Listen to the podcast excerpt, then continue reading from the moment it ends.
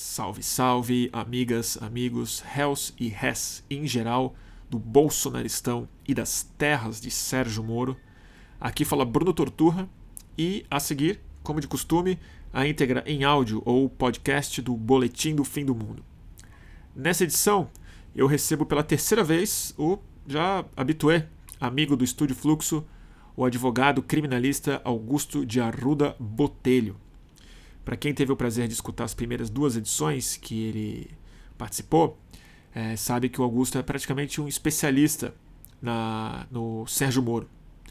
É, uma porque o Augusto foi advogado de alguns réus que passaram pela caneta do ex-juiz de Curitiba.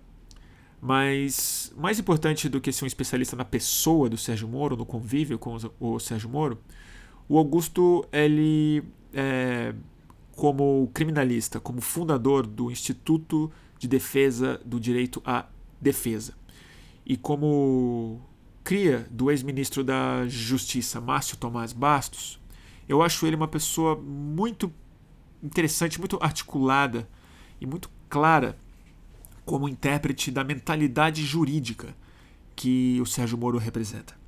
Ele e uma parte grande do judiciário brasileiro e uma mentalidade que eu, assim como o Augusto, é, vejo como uma força muito perigosa e que está erodindo já faz um bom tempo uma das pedras fundamentais da democracia, que é o devido processo e a imparcialidade da é, justiça.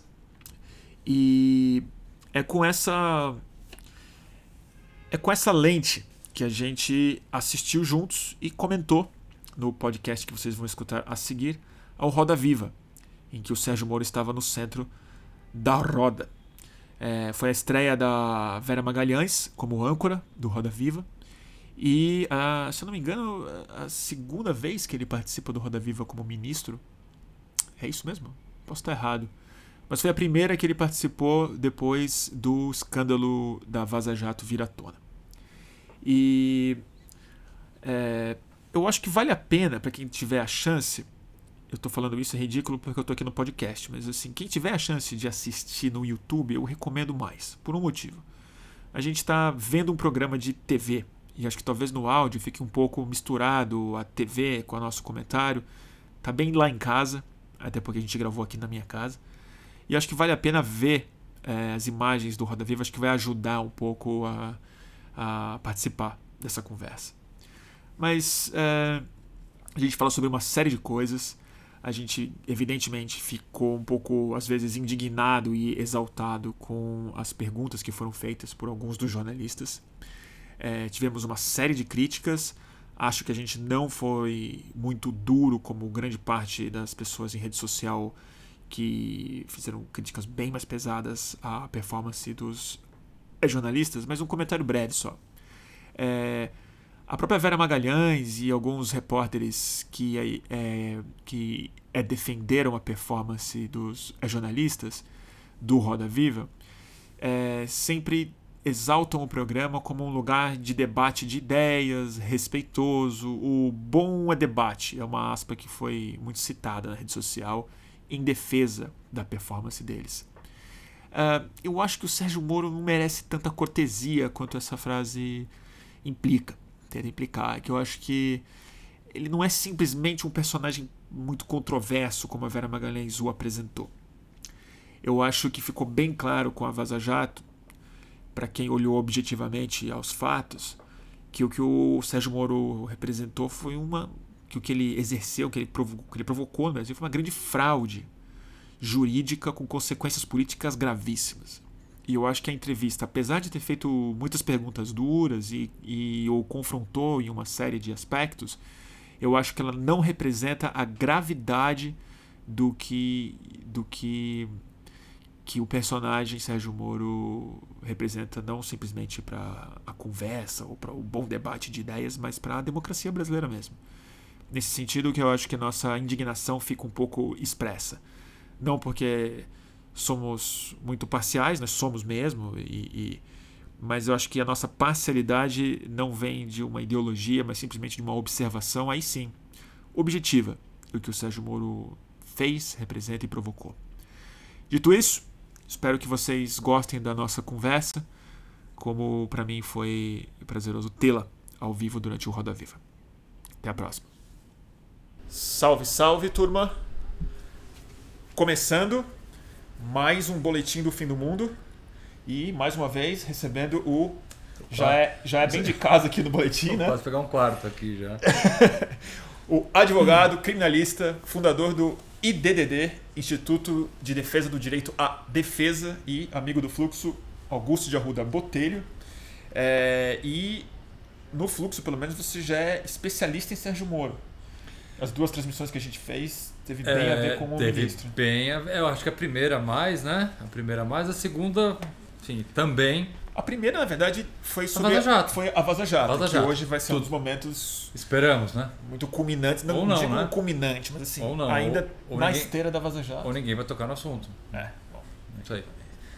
isso pode, que pode acontecer. pode acontecer. É, e, mas na outra a gente falou muito sobre o código Moro, sobre o, o pacote, pacote. anticrime, que Uhum, também bastante. representa bem a mentalidade dele. Sim, com certeza. E hoje, é, vamos ver como é que tá a galera aqui, já temos 100 e, 120 almas. É, a gente vai comentar o Roda Viva ao vivo. Eu já fiz isso outras é, vezes, mas acho que nunca com um convidado, pelo menos não um convidado tão ilustre. Já temos com a TV aqui na frente. Mas queria, antes de mais nada, é, essa semana foi maluca, né, de expectativa em relação a esse Roda Viva. Pela troca da âncora, pela é, Vera, mas sobretudo pela escalação da, da bancada. Qual é a sua avaliação da escolha que foi feita? Acho que, acho que primeiro tem uma avaliação positiva do Roda Viva ter de novo assumido um papel importante no cenário jornalístico. Eu- é um programa que eu pessoalmente gosto muito. Eu tenho assim, eu assisto Roda Viva há muitos e muitos anos. também. Eu tenho uma experiência é, pessoal. Eu trabalhei com o Márcio Tomás Bastos muitos anos. Eu me recordo assim, vivamente da entrevista do Dr. Márcio no Roda Viva, pelo menos a última dele como ministro da Justiça. Eu tenho uma que me marcou muito, que foi do Leonardo Boff, que foi uma entrevista que eu era mais moleque e foi uma coisa que me, assim, pessoalmente me marcou muito. Então eu acho bacana primeiro essa essa esse, esse- a, a volta, não que o programa deixou de, de, de ter importância, mas eu acho que agora ele, ele retomou uma importância justa, acho que é a primeira coisa. É, a troca de, é, é, é, de jornalista responsável eu acho bem positiva. É, a Vera Magalhães é uma pessoa que eu conheço, tem obviamente uma outra divergência, mas respeito bastante. Acho uma jornalista extremamente experiente, né? tem, um, tem uma história dentro do jornalismo em vários veículos. E eu acho que tem tudo para conduzir o programa de uma forma como ele tem que ser conduzido, uma forma de um programa de entrevista, não é, É jornalismo. jornalista, não é nem um, um programa de ataque exclusivo ao entrevistado, nem muito menos de, enfim, passar pano, vou usar uma expressão bem atual. Ela tá É, falando, ela tá falando, aliás, na TV Cultura. Deixa eu só ver o que ela tá falando, a gente já começa a, a cornetar já. diferente a ele, tem uma relevância anterior ao seu momento no governo e agora Tá falando sobre o Sérgio Moro. da Justiça do país, uma entrevista que tem tudo para ficar na história do Roda Viva, assim espero eu. A Vera. O Moro está na estreia da Vera Olha lá. Ih, Sérgio Moro já, já tá com a Vera. como juiz da Lava Jato, agora volta como ministro. Vou fazer a mesma pergunta. O senhor acha que o conforto da cadeira mudou? E sim, é uma realidade diferente.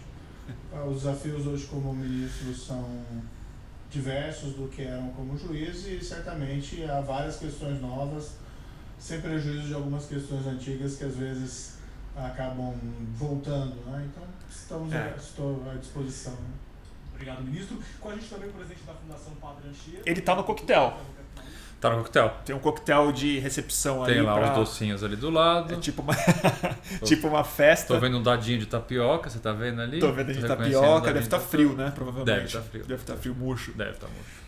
Então, a Vera Magalhães, ela. Muita gente, sobretudo gente de esquerda, não tem menor paciência para para ela pela postura muito. Não digo crítica, porque crítica é um eufemismo, mas muito dura contra o PT, na, na coisa do é, impeachment. Mas uma coisa há de ser dita. Ela está sendo também muito dura com o Bolsonaro, com o governo do Bolsonaro. eu- eu- É uma diferença crucial para você separar ela do Claro. antagonista, por Não, exemplo. não, eu acho que ela tá no. Se for pensar do ponto de vista de, imagem, ela tá no pior dos mundos, porque ela é atacada pela esquerda sempre foi. E a direita? E agora, eu não chamaria nem de direita, porque eu, sinceramente, Bruno, acho que principalmente depois desses episódios recentes, eu acho que assim, quem apoia o governo hoje em dia, eu não chamo nem de direita. É assim, além de uma pessoa intelectualmente com sérios, sérias eh, deficiências, é, é, assim, o governo está flertando com o fascismo e com o Flertando. nazismo eh, diariamente. Então, assim, eu, eu nem vou falar que agora a direita critica a, a, a, a Vera Magalhães, eu nem, isso é pi- é pior do que a direita. Então, assim, ela está realmente numa, num É. limbo ali que ela não agrada pouca gente.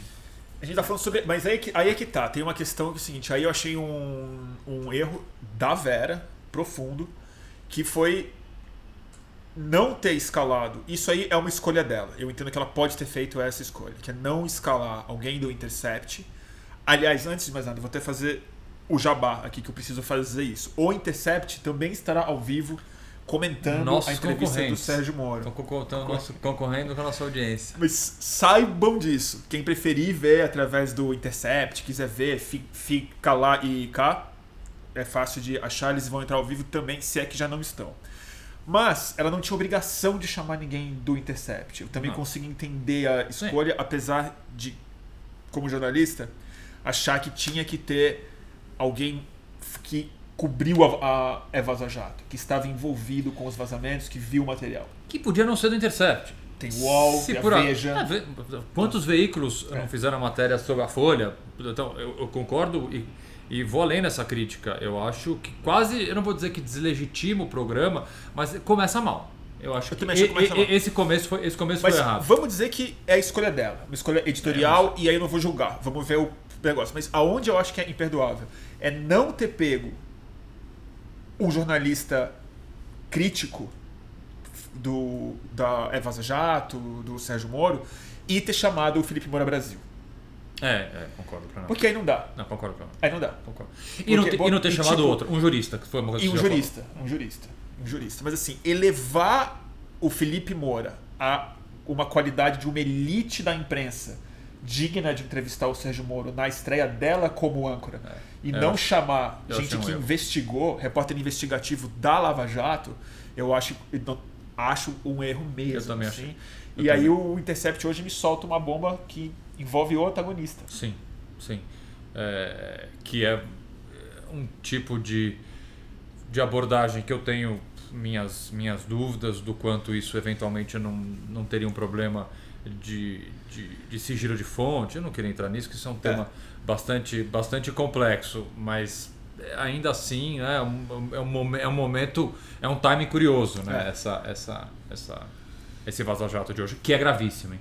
Vamos lá, é grave. O, o, o que Você está sabe- ali é grave. Então, você sabe que eu não tive tempo de ler É grave, o, é o que está escrito. A única coisa que eu vi é que o Maynard, sob pedido do Edalenhol, não fez matéria sobre o Panama Papers. É, dá a entender isso. Isso é bem explícito. Está É, escrito. não, não, sim. sim, aí. sim. E qual que é o interesse do Dallagnol não divulgar o Panama Papers? É uma questão, na minha leitura do diálogo, foi uma questão de timing. Ele queria destaque da Lava É, Jato. ele, que- é, é timing, não é o momento de fazer isso agora, por outra coisa. Assim, é, é mais uma posição é, é, quase que um publicitário ou um gerenciador de imagem falando, puta, não, agora não é a hora de soltar isso, vamos ali soltar isso. Mas enfim, é, a crítica, voltando um pouquinho para o Intercept, para a Vaza Jato e para os convidados, eu concordo integralmente com você e, e, e sim, há outros jornalistas que cobriram o tema que poderiam ter sido convidados e há jornalistas claramente que contestam e são críticos à gestão do Sérgio Moro como ministro da Justiça que não foram convidados em detrimento de jornalistas que efetivamente apoiam. Né? Porque você vê, tá, quem vai entrevistar Malu Gaspar, assim, várias pessoas, jornalistas extremamente respeitados, Sérios. experientes, Gente seríssimos. gente. Tem, tem gente séria. Mas assim, o Felipe Moura Brasil, com todo respeito Não dá. a ele, Não dá. não entra nessa categoria. Não dá. Então, Não é, dá pra assim, eu ficar nem batendo- acompanho ele, é. eu não sei assim como é que ele tem um canal de é, eu sou meio eu sou O Felipe Moura Brasil, Ele- ele, é, ele era um dos fundadores do Antagonista é, e é, Ah, é verdade, ele ele é teve sócio do Antagonista. É verdade, é verdade. Ele tá ali junto com o Diogo Mainardi e com a turminha. Mas ele tem, mas ele é ele você- dá pra considerar ele um jornalista jornalista mesmo assim, se eu sei que esse termo é bem é bem genérico. Cara, eu, assim, ele tem um essa- canal de jornalismo? Ele tem, Tem. tem. Tem, mas assim, é a postura ética dele nos últimos anos em relação a objetividade, fatos, prioridades editoriais, não sei o que, e o comentário cheio de adjetivos que ele, que ele, que ele tem feito, na minha opinião, bota ele nesse lugar, que tem um veículo, Entendi. mas não se comporta como um jornalista digno de ter um veículo. Claro que isso pode ser colocado na imprensa brasileira como um todo Sim. em diferentes graus, um espectro que vai variando. O que eu acho é o seguinte: o antagonista não tem categoria jornalística para estar nessa elite que a Vera elegeu hoje. Seja o Felipe Moura, seja qualquer um que está sob essa bandeira. E teve ainda a informação que a gente não tem como confirmar ou não, de que houve uma, um aval do ministro aos nomes é, que particip, É. vão participar da bancada. Eu, sinceramente, não sei como é que Eu funciona sei. isso. Eu não, Eu não sei, e eu não acho. Um eu dia não- que me convidaram para Roda Viva, depois eu te conto se eles me vão. Me convidaram eles- já. Ah, você foi, bicho. Você vetou alguém? Eu não vetei ninguém. É, me avisaram quem era antes. Não, te avisaram porque eu acho que é uma gentileza. Claro, avisaram. não, mas você sabe que eles me avisaram e eu não lembro direito, porque não foi o que eu falei com o. Eu lembro, pô, claro, produtor. claro que você foi. Eu- eu- pô, você é eu- muito. eu não lembro que- estar lá, pô. Eu não lembro, não. Eu não lembro se. Que eu, eu não falei com o, com o produtor da época. Foi, foi o Pablo que falou. Mas eu lembro que não era um pedido de aprovação, mas era assim: tá tudo bem? Vocês têm algum comentário? Ah, É, eu acho simpático isso. Eu acho. Então, é isso que eu acho assim, eu acho justo. É, porque você vai pro Roda Viva, você tá indo pra uma arena desgraçada, você tem que manter pelo menos o cara com um conforto Ah, mínimo de saber quem topar. tá, vai- estar lá. De saber quem é que vai estar lá e pra saber, pelo menos assim, putz, esse aí é inimigo pessoal, esse aí prefiro não, porque eu sei de um cara, não vou falar quem, porque a história é muito longa, que tinha topado no Roda Viva, estava escalado pra ir, e ele. e depois o convidado falou, ele não. E aí arrancaram ele da, arrancaram ele da bancada. Então, então é correto assim. É, é, é justo dizer que muito provavelmente o Moro recebeu os nomes antes e ele, e ele pode ter falado sim, não. Esse daqui ok. Então, a Vera nega veementemente nas é, redes dela e para as pessoas com quem ela falou, e eu não duvido disso, porque eu acho que depende mais da Entendi. equipe, do âncora da época, do que de qualquer outra coisa. Entendi. Entendeu? É, aí eu não sei. Não. Eu não sei e também não me interessa muito. Porque certamente ela poderia ter colocado outros jornalistas e nós vamos ter que dar ok em É, cada um. e, e por um outro lado, vamos pensar o seguinte: a Vera sendo uma jornalista experiente eh, como ela é e estando numa posição de destaque, é o primeiro programa, ela como âncora do Roda Viva, programa que, volto a dizer, voltou a, a, a ter uma, uma não, não uma relevância, mas ser mais acompanhado eh, do que estava sendo no passado. Eu acho que ela vai querer se mostrar o mais correta, isenta, Aham. Possível. Então eu espero ouvir da Vera, ainda que como âncora ela tem, obviamente, Ah, é. a prerrogativa de fazer perguntas, eu espero ouvir dela perguntas que eu não vou ouvir do Felipe Moura Brasil, Sim. por exemplo. Ah, não, e é importante falar que o cara colocou aqui, e é verdade isso, eu tinha esquecido. O Felipe Moura Brasil, hoje, ele foi promovido um tempo. Ele, ele é diretor de jornalismo da Jovem Pan. É, Então, mas aí que tá, pra mim, tanto faz como tanto fez, porque assim, diretor de jornalismo da Jovem Pan, estrutura do campeonato, a Jovem Pan é a Fox News do Bolsonaro. Que como a gente está colocando aqui, já não é mais de direita, já tem outro teor político, outro campo ideológico que a Jovem Pan tem feito um trabalho aqui em São Paulo, para quem escuta, é venenoso. Tem o, tem o, tem o jornalismo na, na forma, mas no conteúdo, amigo, ali é. A coisa tá complicada. E eu concordo com você, depois do Alvin. Começando o Roda Viva, gente. Vamos assistir aqui. Eu não sei como vocês preferem, eu vou aumentar o volume. eu venho. Eu tô parecendo bonito aqui. Olá, sejam aqui, muito bem-vindos Ah, então pelas 2020 costas. do Roda Viva. Eu sou Vera Magalhães e a partir de hoje eu tenho a honra e a responsabilidade de apresentar o programa de entrevistas mais plural da TV brasileira. Estamos ao vivo em todo o país pela TV Cultura e emissoras afiliadas e conectados no YouTube, Facebook e Twitter. Poucas pessoas no Brasil mobilizam tanta paixão. Herói, mito para muitos, parcial, injusto para outros. Mas uma coisa é fato: O nosso entrevistado desta noite é um dos maiores protagonistas da história recente do Brasil. Isso se deve ao seu trabalho como juiz na Lava Jato, que encerrou em 2018 ao aceitar integrar o governo Jair Bolsonaro. Como ministro, enfrentou derrotas em embates com o próprio presidente, o Congresso e o Supremo Tribunal Federal, algo a que não estava acostumado como juiz. Também viu aumentarem os questionamentos à sua isenção após o vazamento de trocas de mensagens entre ele e outros integrantes da Lava Jato. Ainda assim, mantém apoio majoritário na opinião pública, como demonstram várias pesquisas recentes, o que faz com que seja visto como potencial candidato a presidente em 2022.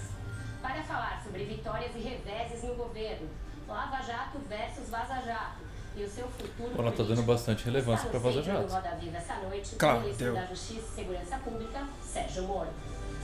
Formado em Direito pela Universidade Estadual de Maringá, com mestrado e doutorado em Direito do Estado pela Universidade Federal do Paraná, se E você tem experiência longa com o Sérgio Moro, né? Nossa. É bom falar. Você foi longa. advogado de muitos réus. Aí. muitos. Desde, desde a Banestado. Então Desde são. Banestado. Escândalo de Banestado, Olha lá. esquema utilizado para o envio Desde de 2003. milhões de dólares Desde 2003. 2003. Então ele também te conhece bem. Opa! o.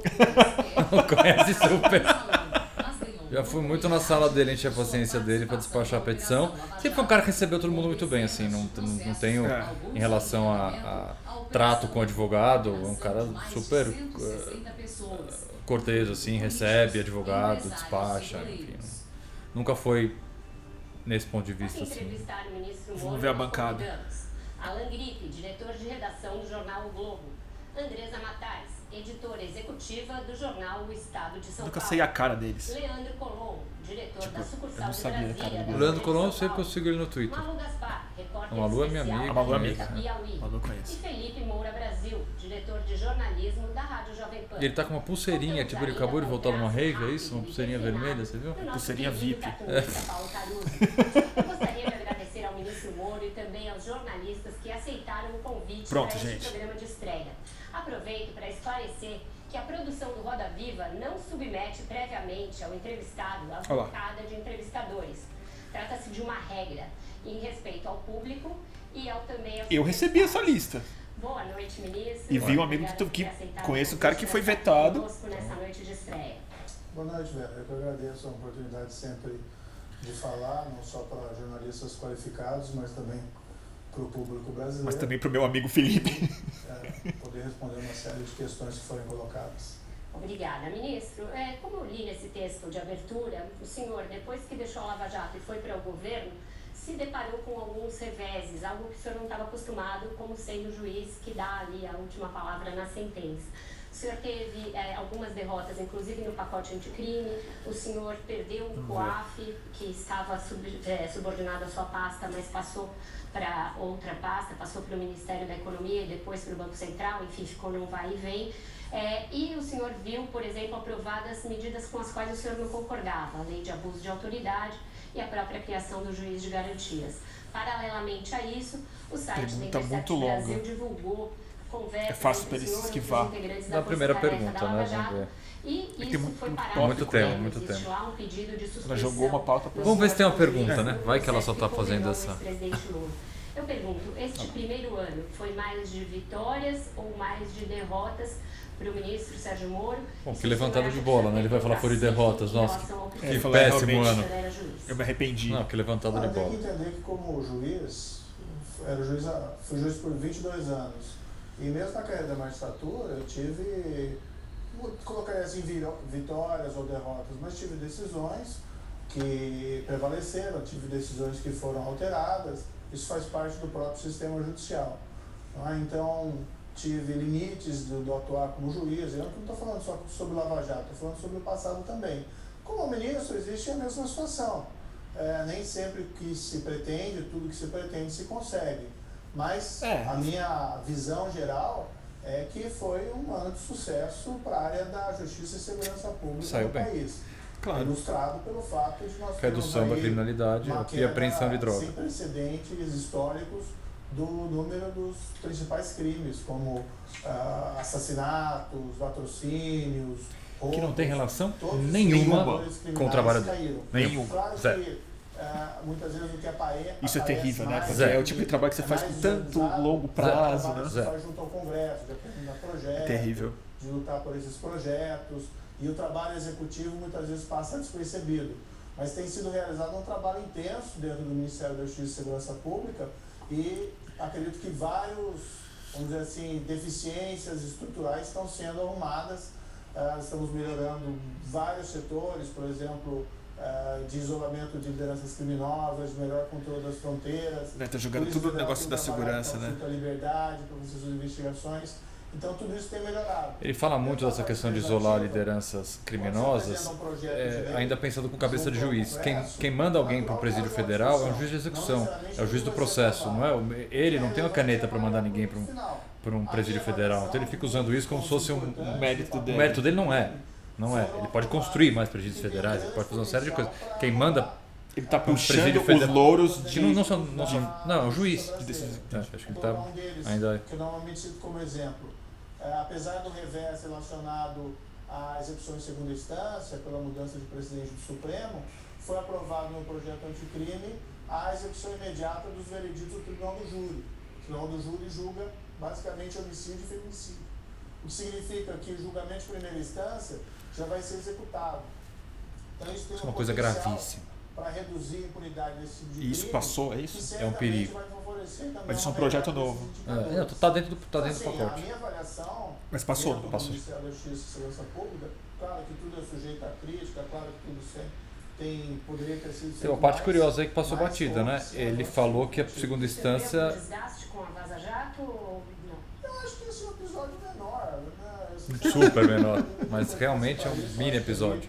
É um monte de bobageirada, nunca entendi muito bem a importância para aquilo. Bobageirada. Politicamente, para tentar, vamos dizer assim, é, soltar criminosos presos, pessoas que tinham sido condenadas por corrupção e principalmente enfraquecer politicamente o Ministério da Justiça e Segurança Pública. Bobageirada. Consciência absolutamente tranquila do que eu fiz como juiz.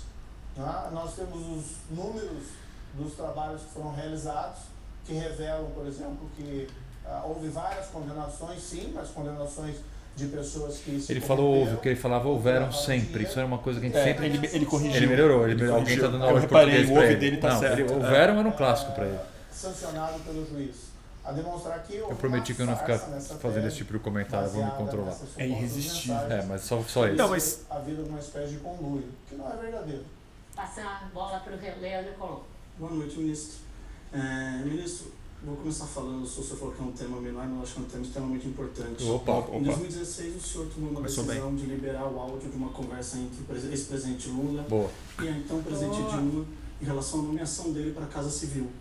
É, o senhor falou em obstrução de justiça, transparência, é, que era para ele evitar uma prisão.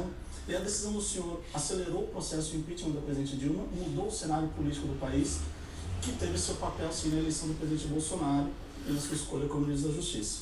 É, as informações divulgadas pelo Intercept e pela Folha contradizem um pouco o seu argumento em relação a 2016. O ex-presidente Lula, naquele mesmo dia 16 de março de 2016, conversou com várias pessoas, inclusive Michel Temer, e não tratou de obstrução de justiça. É, o seu padrão de divulgação daquele áudio não seguiu o padrão de outros processos. Não foi, ministro, é, ali talvez não tenha sido o maior erro seu na condução da Lava Jato. Vale a pena tomar uma medida dessa numa investigação de combate à O corrupção? tema é bom, mas a pergunta tá errada. Olha, pergunta Leandro, tá de forma errada. nenhuma, veja, é, o presidente, é, o ex-presidente Lula ia ligar pro, ia falar pro Michel Temer, olha, eu estou querendo escapar da justiça, por isso que eu quero ver, você acha que ele ia falar isso, francamente, numa conversa por telefone com o, o ex-presidente Michel Temer, que era apontado como uma das pessoas que estaria, vamos dizer ali, trabalhando pelo impeachment da ex-presidente Dilma? Olha assim, isso, se dá uma importância Que estaria trabalhando pelo esse- impeachment. Ele a tá esse tipo. áudio que ela não existe. Como se a pessoa vai simplesmente confessar os seus crimes. O que foi verificado na época, em 2016, veja, nós estamos falando março de 2016. Mar- 16 de março de 2016. É. É, o que foi verificado na época, me, passou, me passaram a informação, olha, existe aqui uma aparente tentativa de obstrução da justiça e os áudios apontavam aquilo, Havia áudios nesse sentido. Que é um crime que não existe, tá? Detalhe. Nesse sentido. Como assim? Nessa forma O que como se entendeu a pedido como da é, o, o crime de obstrução de justiça é uma construção Público, doutrinária deveriam super complexa. Dessa forma como ele está dizendo, de obstrução Até porque, Meio não é, óbvio. obstru- até porque não é Não, obstrução. não é, claro que àquele processo. Se isso ia ter reflexo ou não, politicamente, impeachment ou não, isso não é responsabilidade do juiz. O juiz tem que tomar a decisão que é Nossa, mas a resposta dele não faz o menor sentido. momento, Porque ele fala que, evidentemente, que não teria uma evidência, porque ele não entregaria essa, essa evidência, mas nós tínhamos indícios de que era obstrução de justiça. Pode-se olhar a decisão falar, Baseada na sua opinião, né? E Mas por que razões estão lá, não existem razões obscuras em relação àquela situação. O que existe é, diante de uma aparente situação de obstrução de justiça Nossa. e que se buscava o foro privilegiado para não responder à investigação mais, ou para não responder a uma ação penal que corria. Pra que vazar o áudio? Na terceira vara, a opção foi por tornar tudo público. Mas o ministro Gilmar Opção. Mendes, neste Roda Viva, no dia 7 de outubro, ele que deu a liminar caçando a nomeação do presidente Lula em 2016, ele considerou até como, ele usou a expressão manipulação, se ele Não souber. houve manipulação nenhuma. Ele depois tomou uma decisão não baseada, não houve manipulação nenhuma. Aqueles áudios revelavam que havia uma tentativa de obstrução de justiça Aonde? pura e simples. Não tive, teve Mesmo nada que os áudios, todos os áudios. A divulgação é Mas a pergunta é Pra essa, que né? divulgar? Pra que divulgar? A pergunta é essa. Mas, Pra que divulgar? mas tá certo divulgar? Não, claro que não. Então, a pergunta é essa. é muito fácil em 2016 e ah, não tenho culpa nenhuma, fui manipulado. Não existe nada disso. Ele tomou a decisão. Nossa, é terrível, né? Porque- ele assumiu a responsabilidade. Existe uma previsão legal expressa que a divulgação de teor de interceptação telefônica é crime. É inclusive ilegal. A divulgação dessa informação. Ministro, eu queria falar um pouquinho do seu primeiro ano. É, a gente percebeu que o senhor teve que abraçar muitas agendas que, que não eram agendas suas originalmente. Né? É, a mais conhecida é a agenda das armas, né? É, mas eu queria citar também a suspensão dos radares nas rodovias. É, é, Convenhamos, né? né? Sério, Suspensão de radar, que- bicho. Teve nazismo anteontem, cara. ela vigorou, Tô falando em aumento nazismo, de acidentes, aumento de mortes, e- ou seja, não teve um impacto. Não, eu até acho que essa é uma pergunta que Não, dá pra não, ser não assim, feita. a primeira pergunta. Não no primeiro bloco. O Congresso, um ofício, se posicionando contra isso. Né? A minha pergunta é, usando esse, isso como exemplo, é, por que, que o senhor abraçou agendas em que o senhor é, ma- manifestadamente era contrário? Acho que ele vai responder isso. aí o excludente de ilicitude, que o senhor historicamente Acho que ele vai era responder contrário e acabou é, concordando que entrasse a ampliação do excludente de ilicitude no pacote anticrime. Eu fui convidado pra, pelo presidente Jair Bolsonaro para ser ministro e nós assumimos um compromisso de um núcleo duro, né, combate à corrupção, combate ao crime organizado e combate à criminalidade violenta. Certo que o Ministério da Justiça e Segurança Pública tem outras atribuições. Né? É, isso tem sido trabalhado. Agora, eu sou ministro do Poder Executivo e existe um chefe do Poder Executivo, existe uma cadeia de comando. E o presidente ah, entendeu, tem a sua política e ele política essa que ele nunca escondeu, ele sempre foi muito transparente durante a campanha eleitoral. Putz, E algumas decisões são Isso é um do excelente gancho pra alguém pegar. Ele tá muito bem. Não, mas isso, isso é um excelente gancho para o jornalista pegar e falar assim: bom, então se ele é o seu chefe, você está falando que a agenda é a de dele, você tem que executar, rodovias, então vamos falar de nazismo, fascismo ah, mesmo. essa decisão concorda com isso? Você acha que É, isso se trata da cultura? Pô, é, exatamente. O senhor acha que é Como, isso ju- mesmo? como- já sei, como, Mas isso não, não, não me causa um incômodo? Você acha que já tá certo? como doutor e mestre em direito do Estado, segundo ele, o senhor acha o comentário do ministro, do secretário, agora demitido, Alvim, incitação ao nazismo, por exemplo? Fazer uma pergunta bem direta. Não, é que essa é fácil de responder, ele tá- ele tá demitido. O, o- Mas o lance é, é do conteúdo nazista do governo. É. Que é o seguinte, por exemplo, o Vivendas da Barra, ele, ele é o seu chefe, ele defende grupo de extermínio. Poderia revelar. Agora, houve essa decisão do, da justiça e foram restabelecidos os radares nas rodovias por conta da decisão judicial. Malu, por favor. Radar. Início da noite. É... Não, Respondeu rápido. Super relevante. excludente, né? Ah, tá. Sim. Tá. A excludente, é, houve uma sugestão de uma dessas associações é, da Polícia Civil né, do- dos estados é, para a inclusão de uma alteração dentro do Código já. Penal a respeito. E essa alteração proposta tinha muita semelhança com normas que nós encontramos no Código Penal alemão e no Código Penal português.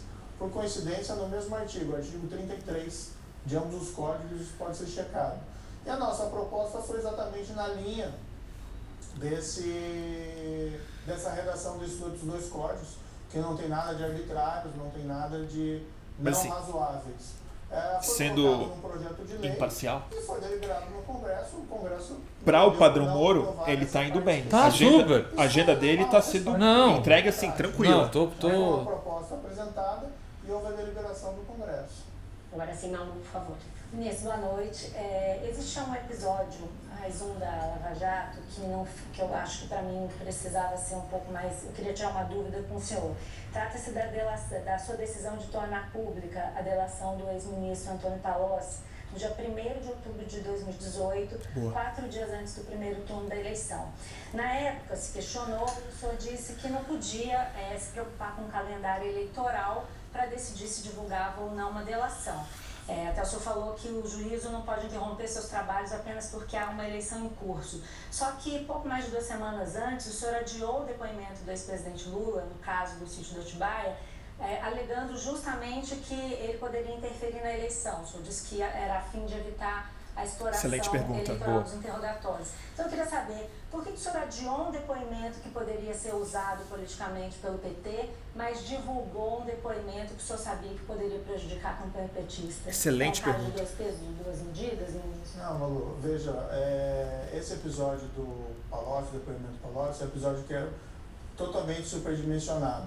Porque o próprio Palocci já havia prestado depoimento em audiência pública perante a 13ª Vara, não lembro uma vez ou duas vezes, algum tempo atrás. E basicamente o que ele falou nessas audiências públicas é, é basicamente o que está naquele depoimento por escrito. Então não tinha nenhuma novidade ali.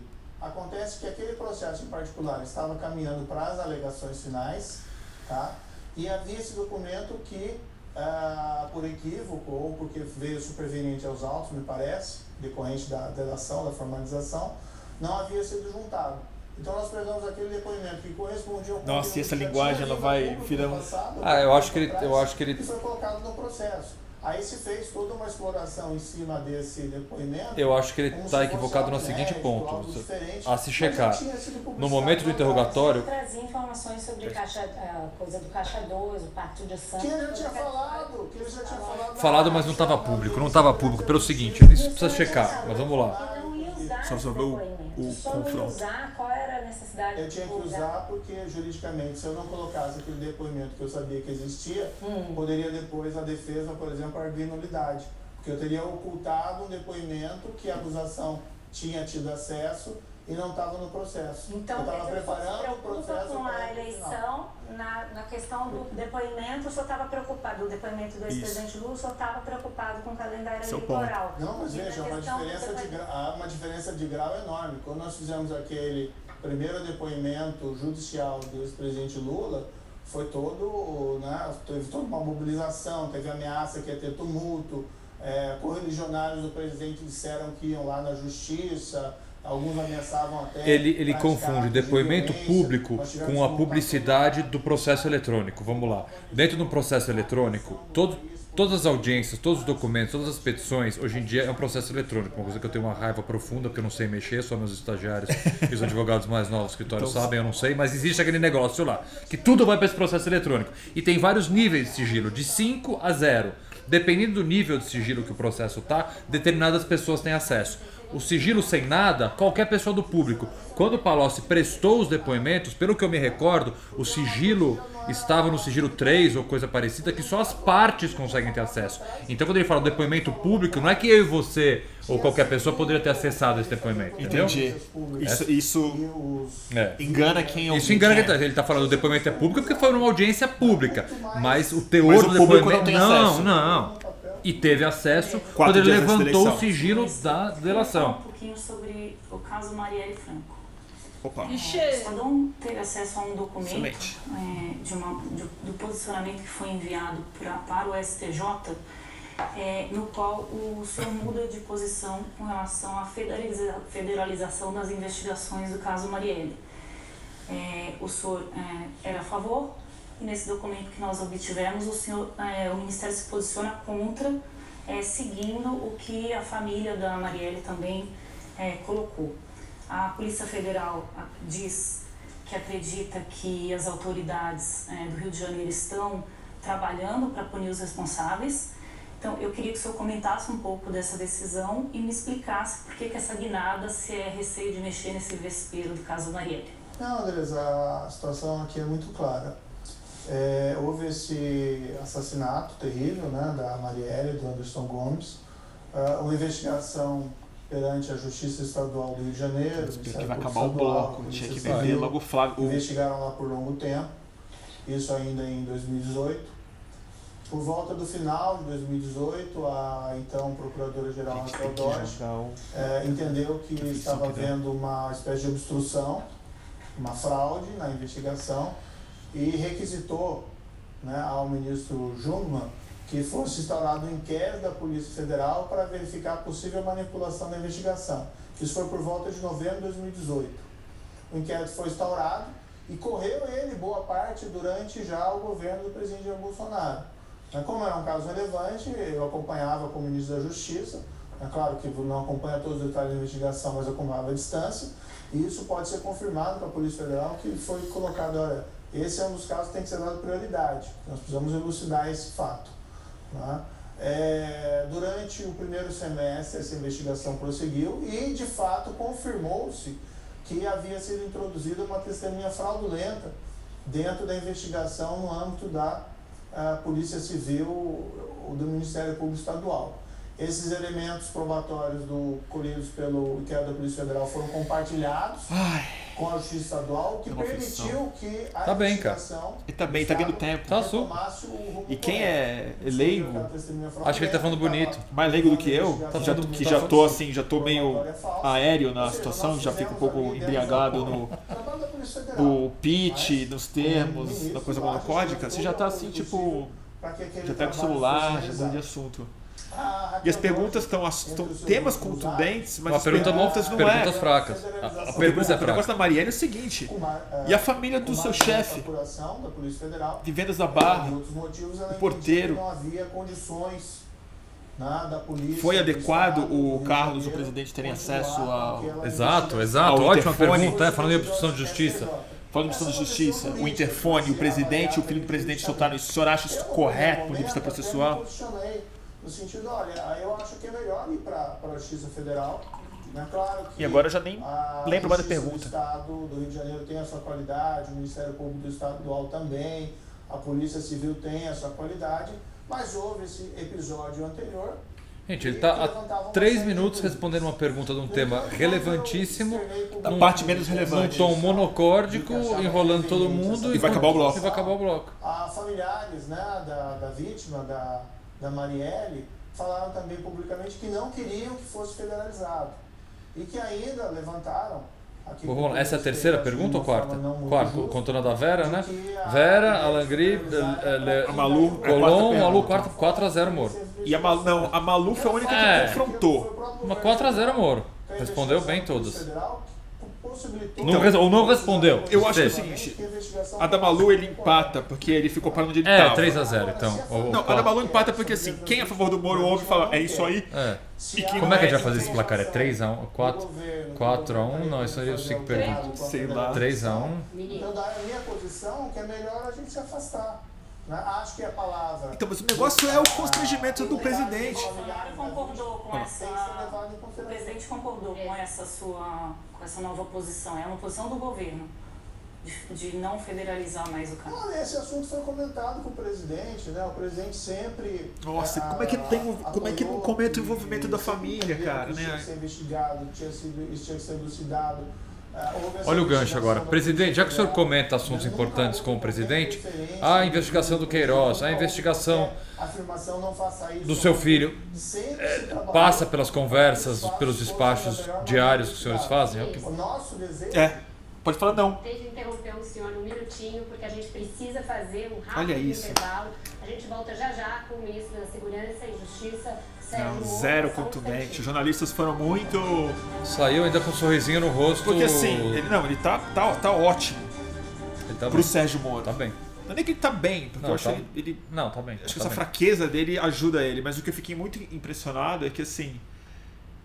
a gente está no, prime- no final do primeiro ano do governo Bolsonaro, em que indícios fortíssimos de envolvimento da família com o assassinato da Marielle, nazismo em rede nacional, Queiroz, que até agora não o apareceu. Queiroz que não apareceu e que está cada vez mais envolvido com o negócio do presidente, entendeu? E A assim, polícia mata a cada uma hora e meia uma pessoa no Brasil. E as perguntas foram ainda sobre impeachment, não sei o que, radar. E mesmo quando puxaram esses é, temas, tá parecendo que tá entrevistando ele antes do governo começar. É, Parece uma pergunta assim: estamos É, aqui ainda falando é. com esse ministro. é. A Vaza Jato ele chamou de bobajada, Bobajada. ninguém questionou. Até agora eu não, eu não vi relevância disso. O Leandro foi bem no começo. Falou, Foi, o senhor acha foi. uma bobagem, mas não é. A gente acha isso importante. Ok. Mas assim, eu achei bem pouco contundente. Bem pouco, pouquíssimo. Pouquíssimo. Vamos ver o segundo bloco, se alguém vai. Mas alguma, alguma coisa que se destaca? Acho uma coisa que eu tava falando, mas aí parei porque a resposta dele, uma coisa que eu achei muito muito marcante. Ele diz que foi revisto o posicionamento da prisão em segunda instância pelo Supremo porque mudou a presidência do Supremo. Ele imputa ao Toffoli diretamente essa Ah, mudança. isso. essa mudança. Ele fala como houve uma mudança na presidência do Supremo e, portanto, perdemos a questão da prisão em segunda instância, mas ao mesmo tempo ganhamos a questão de executar a pena, a, condenação do Tribunal do Júri logo em primeira instância. Que aí eu fiz um comentário que eu acho importante é, explicar um pouco melhor, gente. O Tribunal do Júri, é, que é uma instituição que, que, que, eu, que eu defendo, que eu sou um, um, grande fã, eu comecei na advocacia criminal fazendo júri, faço júri ainda até hoje, tem um projeto de, de júri pro bono muito grande no IDDD. É, é um local que se produz muita injustiça. Muita injustiça. Porque os processos e as investigações de homicídio são muito mal feitos. Então você tem uma quantidade enorme, tanto de culpados que acabam sendo absolvidos, absolvidos. e o contrário, que é pior ainda, também acontecendo bastante. Então você executar uma pena do tribunal do júri logo depois que termina o júri vai aumentar e muito o, o número de prisões injustas. E aí eu digo injusta não é porque ela é injusta porque ela não é prevista na lei ou porque ela é excessiva. É prender uma pessoa que não cometeu o crime. Prendeu um inocente por homicídio. por Prendeu exemplo. uma gente, a gente tem é, outra organização que eu sou conselheiro, que é o Innocence Project, que é essa organização americana muito grande que hoje em dia nós temos aqui no Brasil, o Innocence Project Brasil, que é, é dirigido pela Dora Cavalcante e pela Flávia Hall, foram pessoas que eu trabalhei já, na, são muito próximas de mim, eu sou conselheiro do Innocence Project, nós temos já pelo menos três casos do Innocence Project de inocentes que estavam há anos, anos, anos e que nós comprovamos que estavam presos Dá pra ter uma com ideia? base em uma construção completamente louca da prova. Dá pra ter alguma ideia vaga que seja de, De número? é, amostragem Hum. de, é, de quantos inocentes no Brasil numa, É, numa mas assim, porcentagem média? Olha, não, não, dá, Não dá não- saber. acho que Assim, nunca foi feito. Não, nunca, não, nunca foi feito um estudo assim, a gente nem teria como fazer. Mas o que eu posso te garantir é: o Tribunal do Júri é, hoje em dia, o local onde maiores injustiças para um lado e para o outro. Porque a gente tem que também pensar na vítima, né? Óbvio. Não, Claro. não vamos aqui ser, ser, ser, eh, ser hipócrita. A vítima também. Então você ter ali um- um- um- uma pessoa que de fato cometeu um crime de homicídio, que é. Se não o crime mais grave, tirar a vida, eu não consigo imaginar que outro crime seja mais grave do que tirar a vida de alguém. É, pessoas que fizeram esse crime que acabam sendo absolvidas por uma prova mal produzida, por um tribunal do júri mal formatado. Portanto, assim, é, executar essa pena logo depois que o júri termina é, assim, para mim, mais grave do que a questão da execução é, é, da pena em segunda instância. Ah, mais grave, Eu acho acha? mais grave porque a gente vai produzir um número gigantesco É, de prisões e prisões, É. muitas dessas injustas. Porque vão ser de E é pessoas interessante inocentes. você falar isso, porque. Passa batido, ninguém fala disso, hein? Porque a gente Não acha que mesmo, júri é uma eu- coisa que a gente vê na não- TV. eu, eu não tinha ouvido isso. Ah, você não sabe o que é o Tribunal do Júri aqui em São Paulo. Você não tem ideia o que é. Tribunal do Júri da Barra Funda, as coisas que E sabe o que eu acontecem. acho louco? Porque aí ele comemora isso como uma, como uma vitória e aposto que grande parte da sociedade, quando ouve isso superficialmente, comemora junto. Porque o Brasil tem essa ideia de que pune logo, mete na cadeia, prende, prende, prende. Isso que você colocou é uma coisa que eu sinto que no Brasil é bem contraintuitivo. Assim. Eu acho que as pessoas se importam menos com o inocente preso do que com o culpado Ah, sim. solto.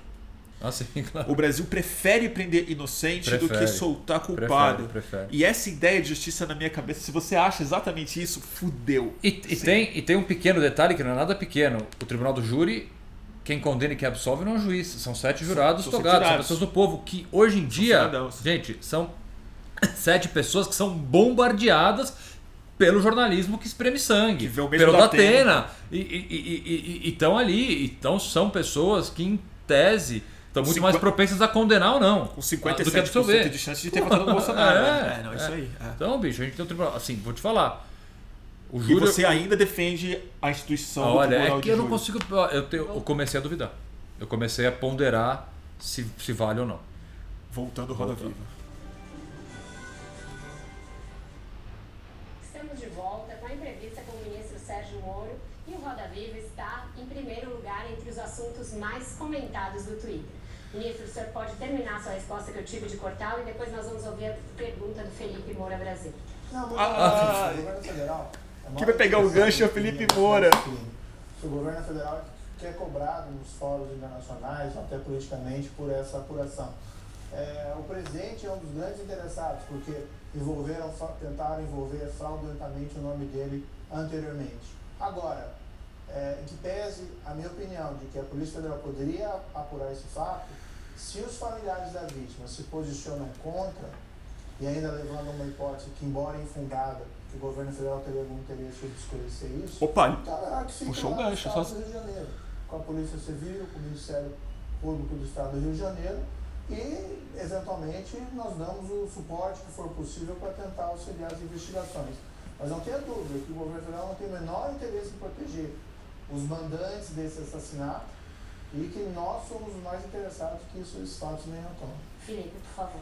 Não. Ministro, a fuga nesse fim de semana de 75 presos ligados ao PCC, de uma prisão lá do Paraguai, Puta uma fuga merda. cinematográfica por meio de um túnel é, grande, ela chamou atenção para a dimensão que é, teve essa organização criminosa e também para a questão das fronteiras. O senhor citou o controle das fronteiras aí na sua resposta é, de abertura. As autoridades dizem que o PCC tem laços é, com o Exército do Povo Paraguai, o EPP, com as Farc da Colômbia, com o Hezbollah do Líbano. É uma organização criminosa muito poderosa. Numa entrevista recente, a gente lá na Jovem Pan, o senhor disse que não temos recursos humanos suficientes para colocar homens e mulheres de braços dados em toda a nossa fronteira. Nós temos que atuar com inteligência. A gente viu alguns programas no passado, como o VANT, veículo aéreo não tripulado, que era equipamento caro, que acabou não avançando. Que vergonha. E outros problemas, como é, falta de verba para O tema é relevante, mas é uma pergunta para se fazer nesse momento para o ministro. Para controlar essas fronteiras continentais, o que, que o senhor está fazendo nesse caso específico? É, levantou a bola. E, Pronto, de modo né? geral, para melhorar a criminalidade no país em termos de você reter é, drogas e armas que entram pelas fronteiras Ele brasileiras. vai falar dos números de apreensão. São várias ações, seria difícil enumerá-las todas. Pronto, começou a campanha para É, 2022. existe um controle, Não, começou a campanha para ele vai ficar 22. é cinco, minutos falando tudo que ele tem Pronto, feito de é bom. trabalho E aí, vamos lá de canal, vamos ver o Intercept. Como... Deixa eu ver se alguém, tem alguém me xingando aqui no Twitter. Não, tem pessoas falando bem, ó, curtiu o formato. Minha professora do mestrado aqui, que beleza, que beleza. formato, tá bom? Vou divulgar mais uma vez aqui no Twitter. De apreensão de cocaína, foram 98 Olha lá. toneladas. É isso, ele vai falando dos Tá números. comemorando o tanto de água que ele enxugou 23 mesmo gelo. Do que no total do ano passado.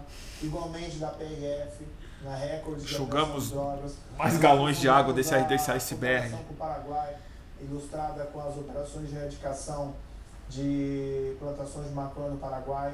Erradica- Erradicamos lá um equivalente a 23 mil toneladas. 23 mil toneladas de maconha.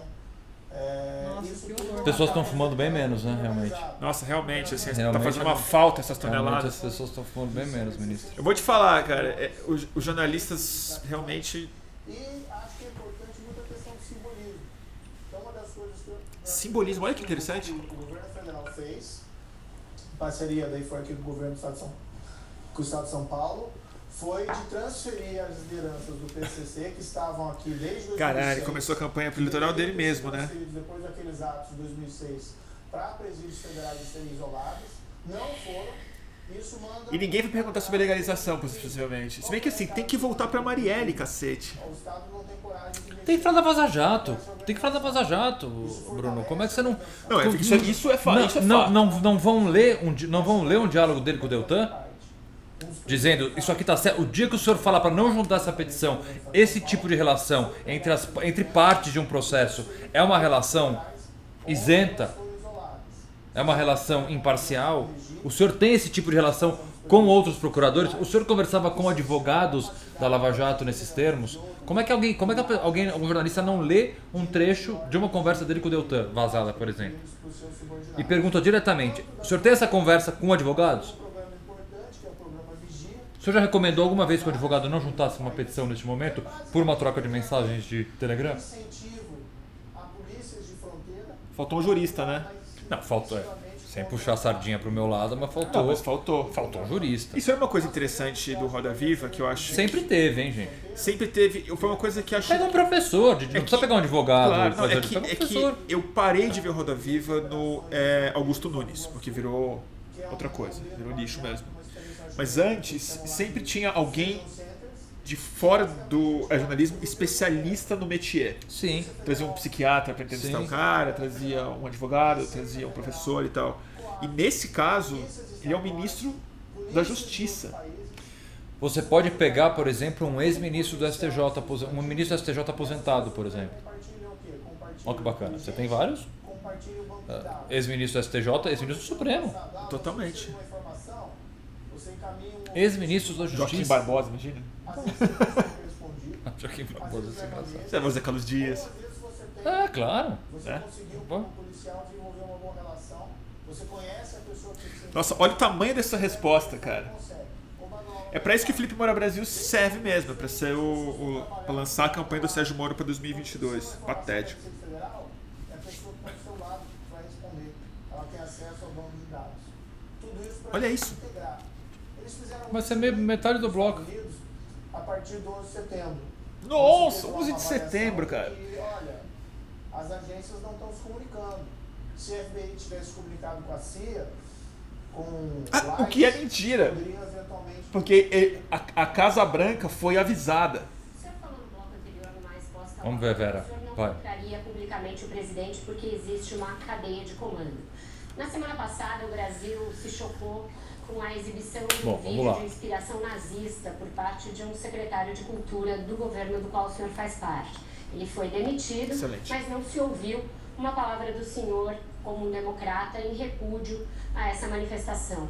Em dezembro, houve um atentado terrorista à Porta dos Fundos, a produtora Porta dos Boa. Fundos, que o senhor também não se manifestou. Boa, boa. Vera, boa pergunta. Não cabe ao ministro da Justiça de um país ser um arauto da democracia e se manifestar quando há incidentes que ferem a ordem democrática do país? Excelente Excelente. Acho que não cabe ao ministro da Justiça e Segurança Pública ser um comentarista sobre tudo. Ser um comentarista político ou atuar como se fosse, tivesse responsabilidade de falar sobre tudo. Nesse caso, nesse caso, veja, do secretário de Cultura, a meu ver foi um episódio bizarro. E, tendo ciência desse episódio, eu Bizarro. dei minha opinião. Mas eu dei opinião ao presidente. Ele, cabe a ele tomar a decisão. E ele tomou a decisão correta. O que, que o senhor disse, O ministro? secretário de O o disse Cultura foi, foi demitido ainda pela manhã, tão logo Perguntando o episódio. As medidas perguntaram o que o senhor A minha opinião foi a opinião geral, que é um episódio bizarro e a situação era insustentável. Mas Agora, todo mundo se manifestou publicamente. O presidente do Supremo, o presidente do Senado. Ah, mas ele saiu bem na resposta também. Sim, mas o, mas o Não, Porta dos eu Fundos. dei uma sugestão. O nazismo é crime. Mas o ministro, Não, veja, o presidente é o chefe do Poder Executivo. Então, aconteceu algo dentro do Executivo, eu não sou o ministro responsável por aquele setor. Eu dei a minha opinião ao presidente, o presidente tomou a decisão, a meu ver, absolutamente correta. Ele tá- a resposta tá rapidez, boa. E o problema foi resolvido. Ele fala pelo Poder Executivo. Tem que falar do Porta Não dos Fundos agora, Vera. Volta na Porta Então, dos Fundos. Eu dei a minha opinião, dei a minha posição para dentro. ministro, só Ministro, pegando mas- carona aqui na pergunta da E eu não Vera. achei necessário Mas sequer eu falar não isso agora. fundo, Porque que o presidente falou, o presidente agiu, o presidente falou pelo executivo. Não precisa ficar secundando. Porque o senhor não se manifesta, ministro, em termos polêmicos. Por exemplo, pegando carona aqui na pergunta da Vera.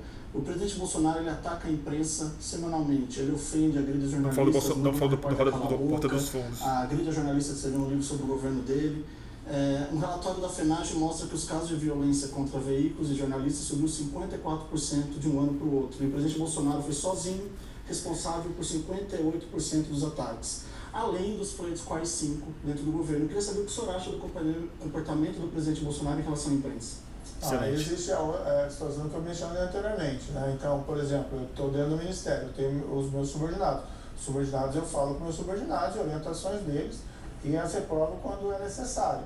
Né? É, o senhor, por exemplo, fala publicamente do seu chefe editor lá, faz. O senhor é um homem público, ministro, é ministro da. Justiça. Eu queria saber o que o senhor acha da postura do presidente em relação a Não, Eu vem, o presente o que acontece. Não, deixa avaliação, responder. O que eu vejo, eu vi nas eleições passadas, você tinha um grupo falando que tomando o poder ia regular a imprensa, cercear, O quê?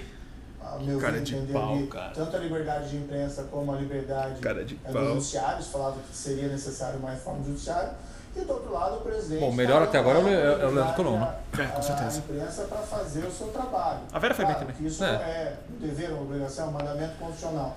Mas não se vê qualquer iniciativa do presidente Sim, de cercear a liberdade de Já imprensa. proibiu a presidência Agora, Folha de São Paulo e, e proíbe repórteres de fazer perguntas. Ele proibiu a, a presença da Folha de São Paulo em certames públicos e isso foi proibido pelo Supremo Tribunal Federal. Assim, gestos e não só palavras. Não, parece que na questão da legislação ele voltou atrás, né? Ele anunciou algo e daí ele voltou atrás. Mas- Agora veja, é, por exemplo, eu fui convidado para vir aqui para o Roda Viva. Se eu não aceitar vir aqui, né, seria uma censura? Seria um cerceamento? Eu tenho a É liberdade.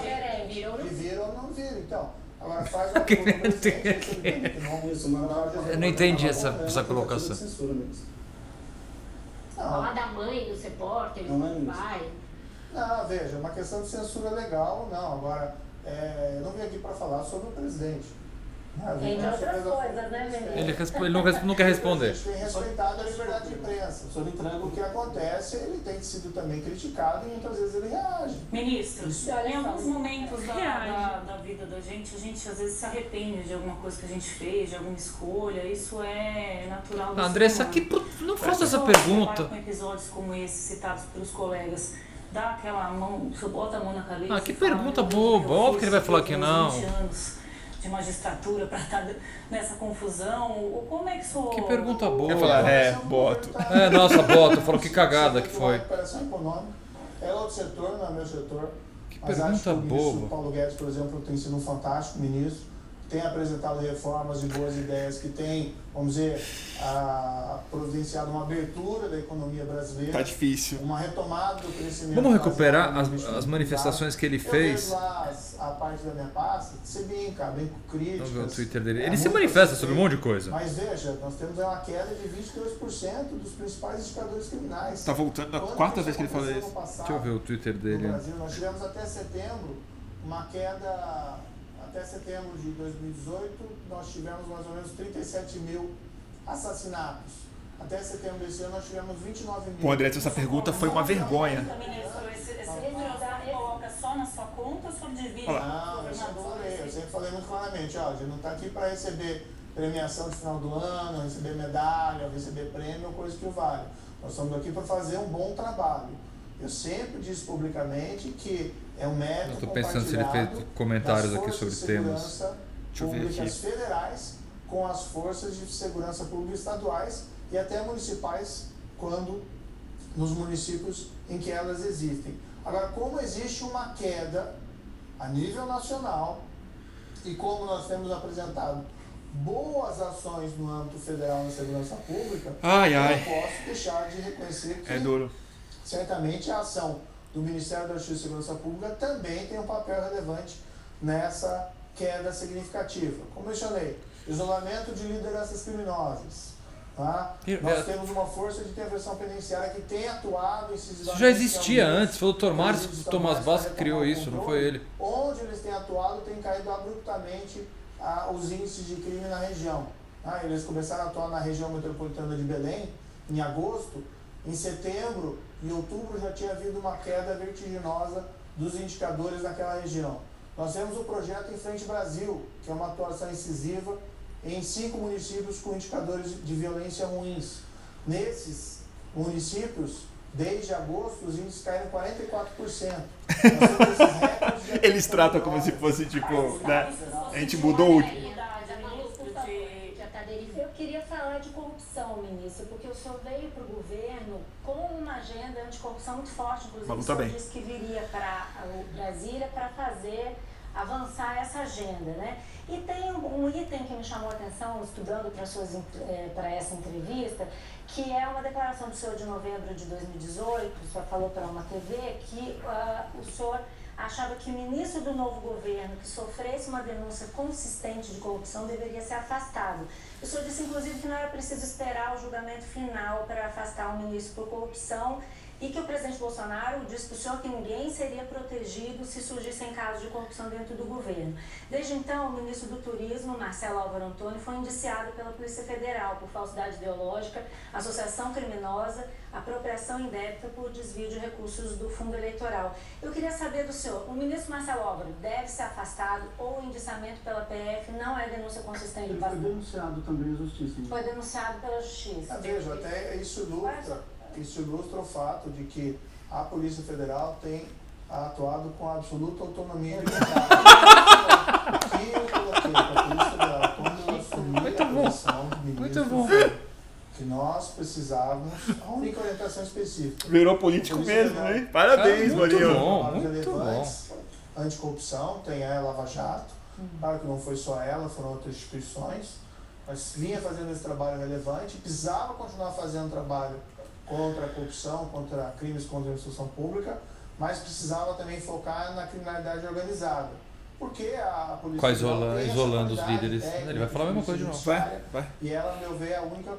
Não é a única, assim, mas é que tem mais força para fazer frente aos desafios tanto da corrupção como do crime organizado. Então, quando a Polícia Federal indicia o ministro, ela está fazendo o trabalho dela. E aí, na sua opinião, como o senhor falou lá atrás... Precisa fazer avaliação mas e o presidente não, mas fazer a sua Ele não falou do ministro mesmo. Não, governo com o ministro denunciado? Não, veja, cabe a polícia o Leandro fazer tá o seu trabalho, a justiça fazer o trabalho e cabe ao presidente fazer a sua avaliação. Ministro, e a você cabe o quê? Não falar nada. Eu tenho evitado fazer comentários sobre sobre colegas e, e, sobre o presidente. Mas o senhor fez um comentário uma vez sobre um, uma suspeita de caixa 2 do ministro Onyx Lorenzoni. O senhor disse que ele admitiu erros e pediu desculpas. É, a, que era um comentário claramente positivo. A minha, a minha questão é, além do, de ter que conviver com o caso do Flávio Bolsonaro, ter que conviver com o caso do ministro do Turismo, isso não, isso não cria um constrangimento para quem é, cultivou a imagem de que é intolerante com a, com a, com a corrupção? Uma boa pergunta. É, já no Ministério da Justiça e Segurança Pública nós temos continuado a fazer esse trabalho, nós temos fortalecido a Polícia Federal, nós temos fortalecido a Polícia Rodoviária Federal. A Polícia Federal tem feito operações extremamente relevantes. Caralho, ele não, tem, ele não tem outra coisa pra falar. Maluf, ele, tá, ele parece o Maluf. Ele, ele parece ele o Maluf. Ele tá, Maluf. Ele tá muito bom. Ele aprendeu com o Maluf. Ele, não responde né, absolutamente nada. Ele vai ser um bom candidato. Aí, uh, bom candidato. Malfeitos de a, a Polícia Federal tem feito seu trabalho, tem feito seu trabalho normalmente. Agora, tá não pode o Ministério da Justiça, o Ministério da. Com os comentários de Fernanda Ligalbu, que está aqui do nosso lado. Tudo que com medos somente os, que as suspeitas em relação ao ministro Onyx. Você acha que foi, é, foi, foi leve ali na, nesse... Ah, sobre esse fato eu já declarei. Acho meritório que ele tenha reconhecido que ele errou e esteja disposto a pagar né, por esses erros agora.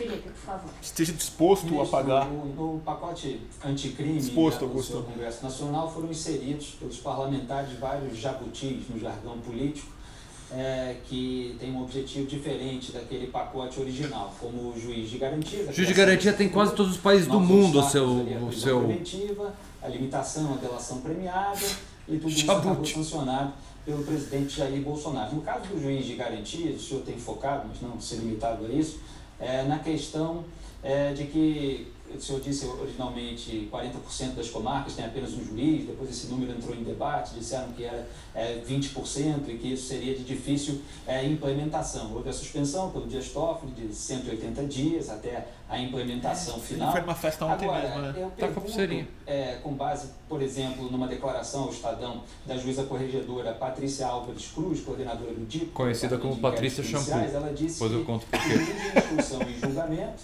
porque agora vai ter o juiz da fase de investigação e o juiz da ação penal. Vai, Então, Felipe. Esse juiz de instrução e julgamento terá Volta logo essa bola aí. sem ter acesso a todas as informações produzidas durante uma investigação. E ela diz, concluindo, obviamente o resultado disso será um número maior de absolvições. O senhor acredita que o fato de um, um juiz é, entrar depois da fase de investigação pode gerar mais lentidão, já que ele vai ter que absorver todas aquelas informações? E o senhor concorda que pode haver um maior número de absolvições? Ah, pergunta é disse boa. A juíza corregedora? A minha avaliação, Felipe, sobre o juiz de garantia é que às vezes a, a questão está sendo discutida de uma forma errada. A a pessoa é contra ou a favor do juiz de garantia? Sim. Agora o problema são os detalhes, tem que se analisar os detalhes. A Câmara, com todo respeito, inseriu essa figura, fez a reforma de uma maneira assodada. Quantos, quantas comarcas de primeira, de primeira instância só tem um juiz? 40%? 20%? Na verdade, ninguém sabe. Esse número de 40% era um estudo anterior do CNJ que já tem alguns anos. Esse número de 20% é um número que foi colocado provisório e não está completo. Então, nós sequer sabemos o impacto disso nas outras comarcas. Quando nós vamos analisar o texto da lei que foi aprovada, nós identificamos uma série de questões bastante polêmicas e algumas imperfeições técnicas. Por exemplo, mudou lá o artigo 3D do Código de Processo Penal. Faz sentido? Ah, o juiz que proferiu qualquer ato previsto no artigo 4 e 5 Um pouco. Por do enquanto, código fica impedido para ser juiz da ação penal. Aí você vai ver o quarto e quinto, no código atual, não faz sentido. Eles se reportaram a quarto e quinto do projeto de lei, do novo CPP. Ou seja, a lei atual faz referência a atos de juiz previsto em artigos de um projeto de lei que não foi aprovado. Então foi feito de uma maneira assim, com todo respeito, apressada, sem que houvesse um estudo. Então simplesmente não se sabe, não se tem uma resposta. É, ponderado foi o pacote anticrime dele, que nenhum jurista de renome no país participou de nenhuma reunião. Ele construiu isso com os assessores dele, que são ou policiais federais ou juízes federais alinhados com ele, e apresentou esse pacote, que esse sim é um pacote assodado, sem estudo nenhum, sem absolutamente nada. A questão do prazo para implantar o juiz de garantia, de fato, foi um erro. De fato, você, você precisa você precisaria de um prazo maior Pra conseguir- para conseguir, fazer uma pra conseguir uma estrutura desse tamanho. Isso foi um erro que o Toffoli corrigiu. Sanção. É, por que ele não seguiu o seu conselho de, ve- de vetar? Ele fez uma avaliação, né? ele falou publicamente que o veto dele seria ah, derrubado pela Câmara ou Câmera? faz parte de alguma Ele falou câmera? de- dizer, Ele falou câmera. Ele falou, eu falei, eu falei que eu não ia ficar falando isso. Agora, é, Desculpa. veio em boa hora a decisão do ministro Mas acho que ele falou câmera. suspender, certo? Embora eu acho que a legislação colocada dessa forma, ela só O pessoal tá confirmando, falou câmera. Falou? né, por nova lei. Então seria melhor reputar tudo aquilo inconstitucional. Cara, mas a Vaza Jato sumiu do. do da, sumiu da conversa completamente. Sumiu da conversa. A decisão, A bobageirada. é, Gente, ninguém vai pegar o trecho em que ele fala pro Deltan não juntar, não entrar com aquela petição naquele dia. É, é, é um dos trechos mais lembro- escandalosos. Que eu lembro que você trouxe na primeira Não, live que a gente fez. Não, não junta isso aqui não, porque eu vou negar. Mas por que? O legislador não falou Ninguém isso. vai perguntar isso pra ele.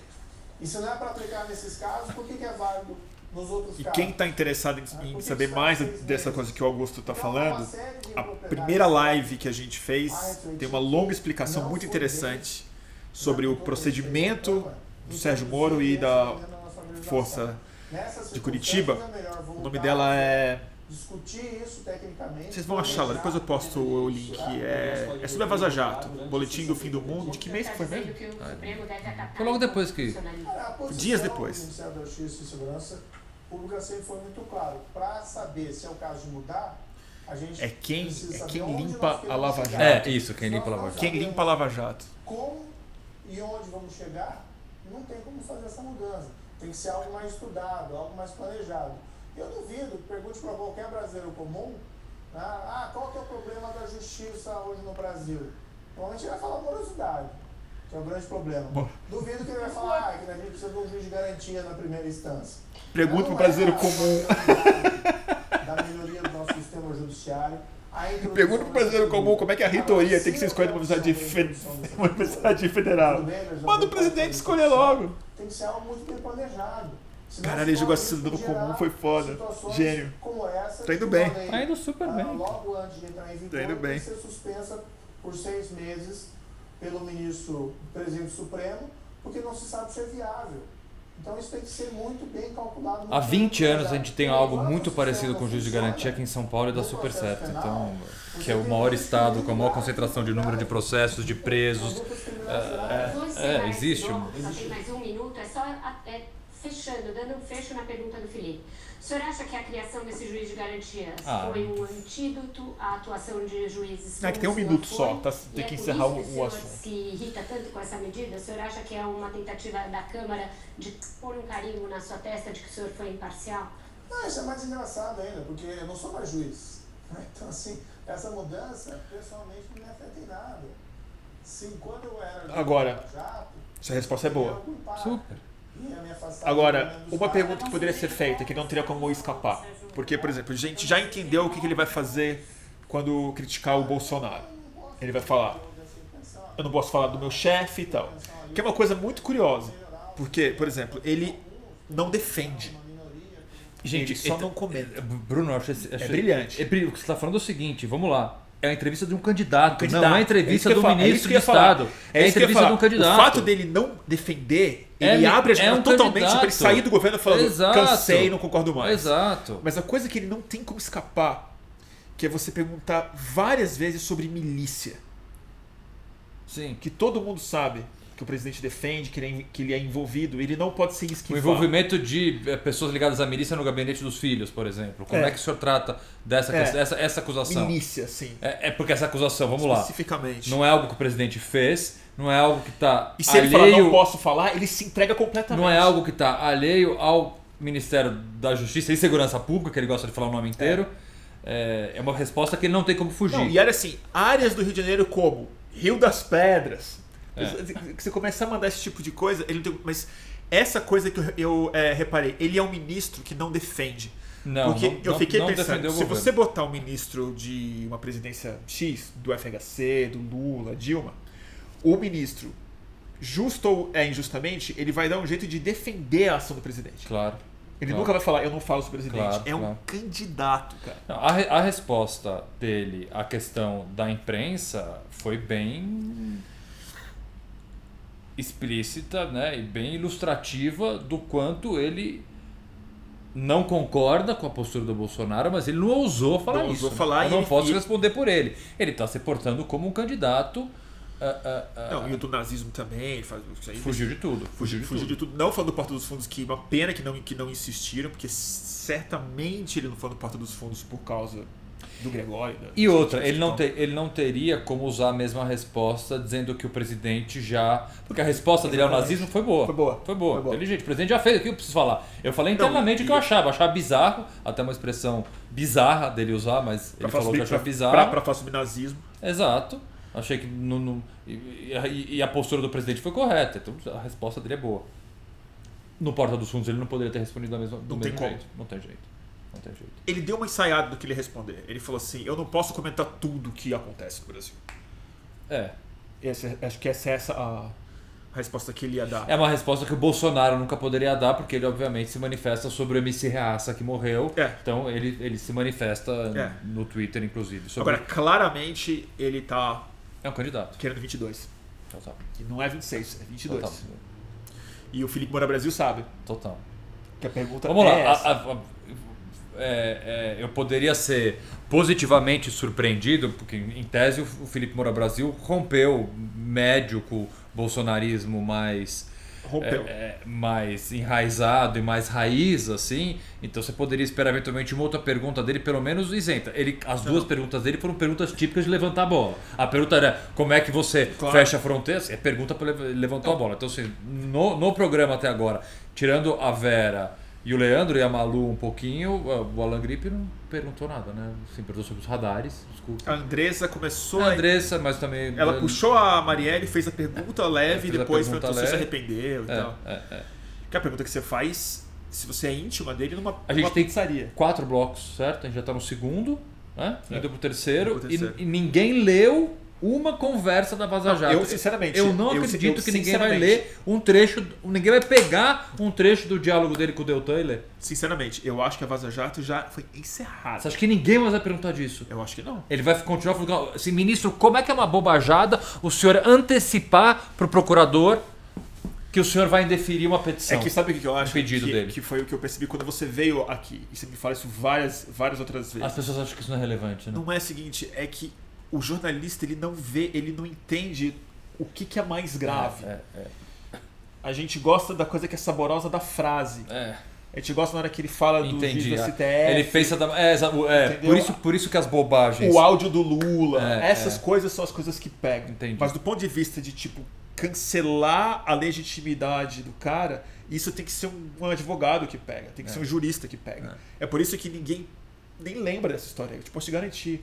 Ou se lembra, acha menos relevante do que o, ra- menos relevante do que o radar. Ah, Como é que alguém faz. Desculpe, eu nem, nem, nem conheço esse jornalista. Não. eu- tento tratar com o máximo respeito. Mas como é que você faz uma. A primeira pergunta que você tem diante de você, o ex-juiz, hoje ministro de Moro, você pergunta no radar. E a primeira entrevista longa que ele dá no Roda Do Viva, radar. depois da Vaza Que radar, minha gente? Agora, uma outra coisa boa de colocar, e tudo bem que não é a Vera que estava lá, mas acho que diz muito sobre a imprensa.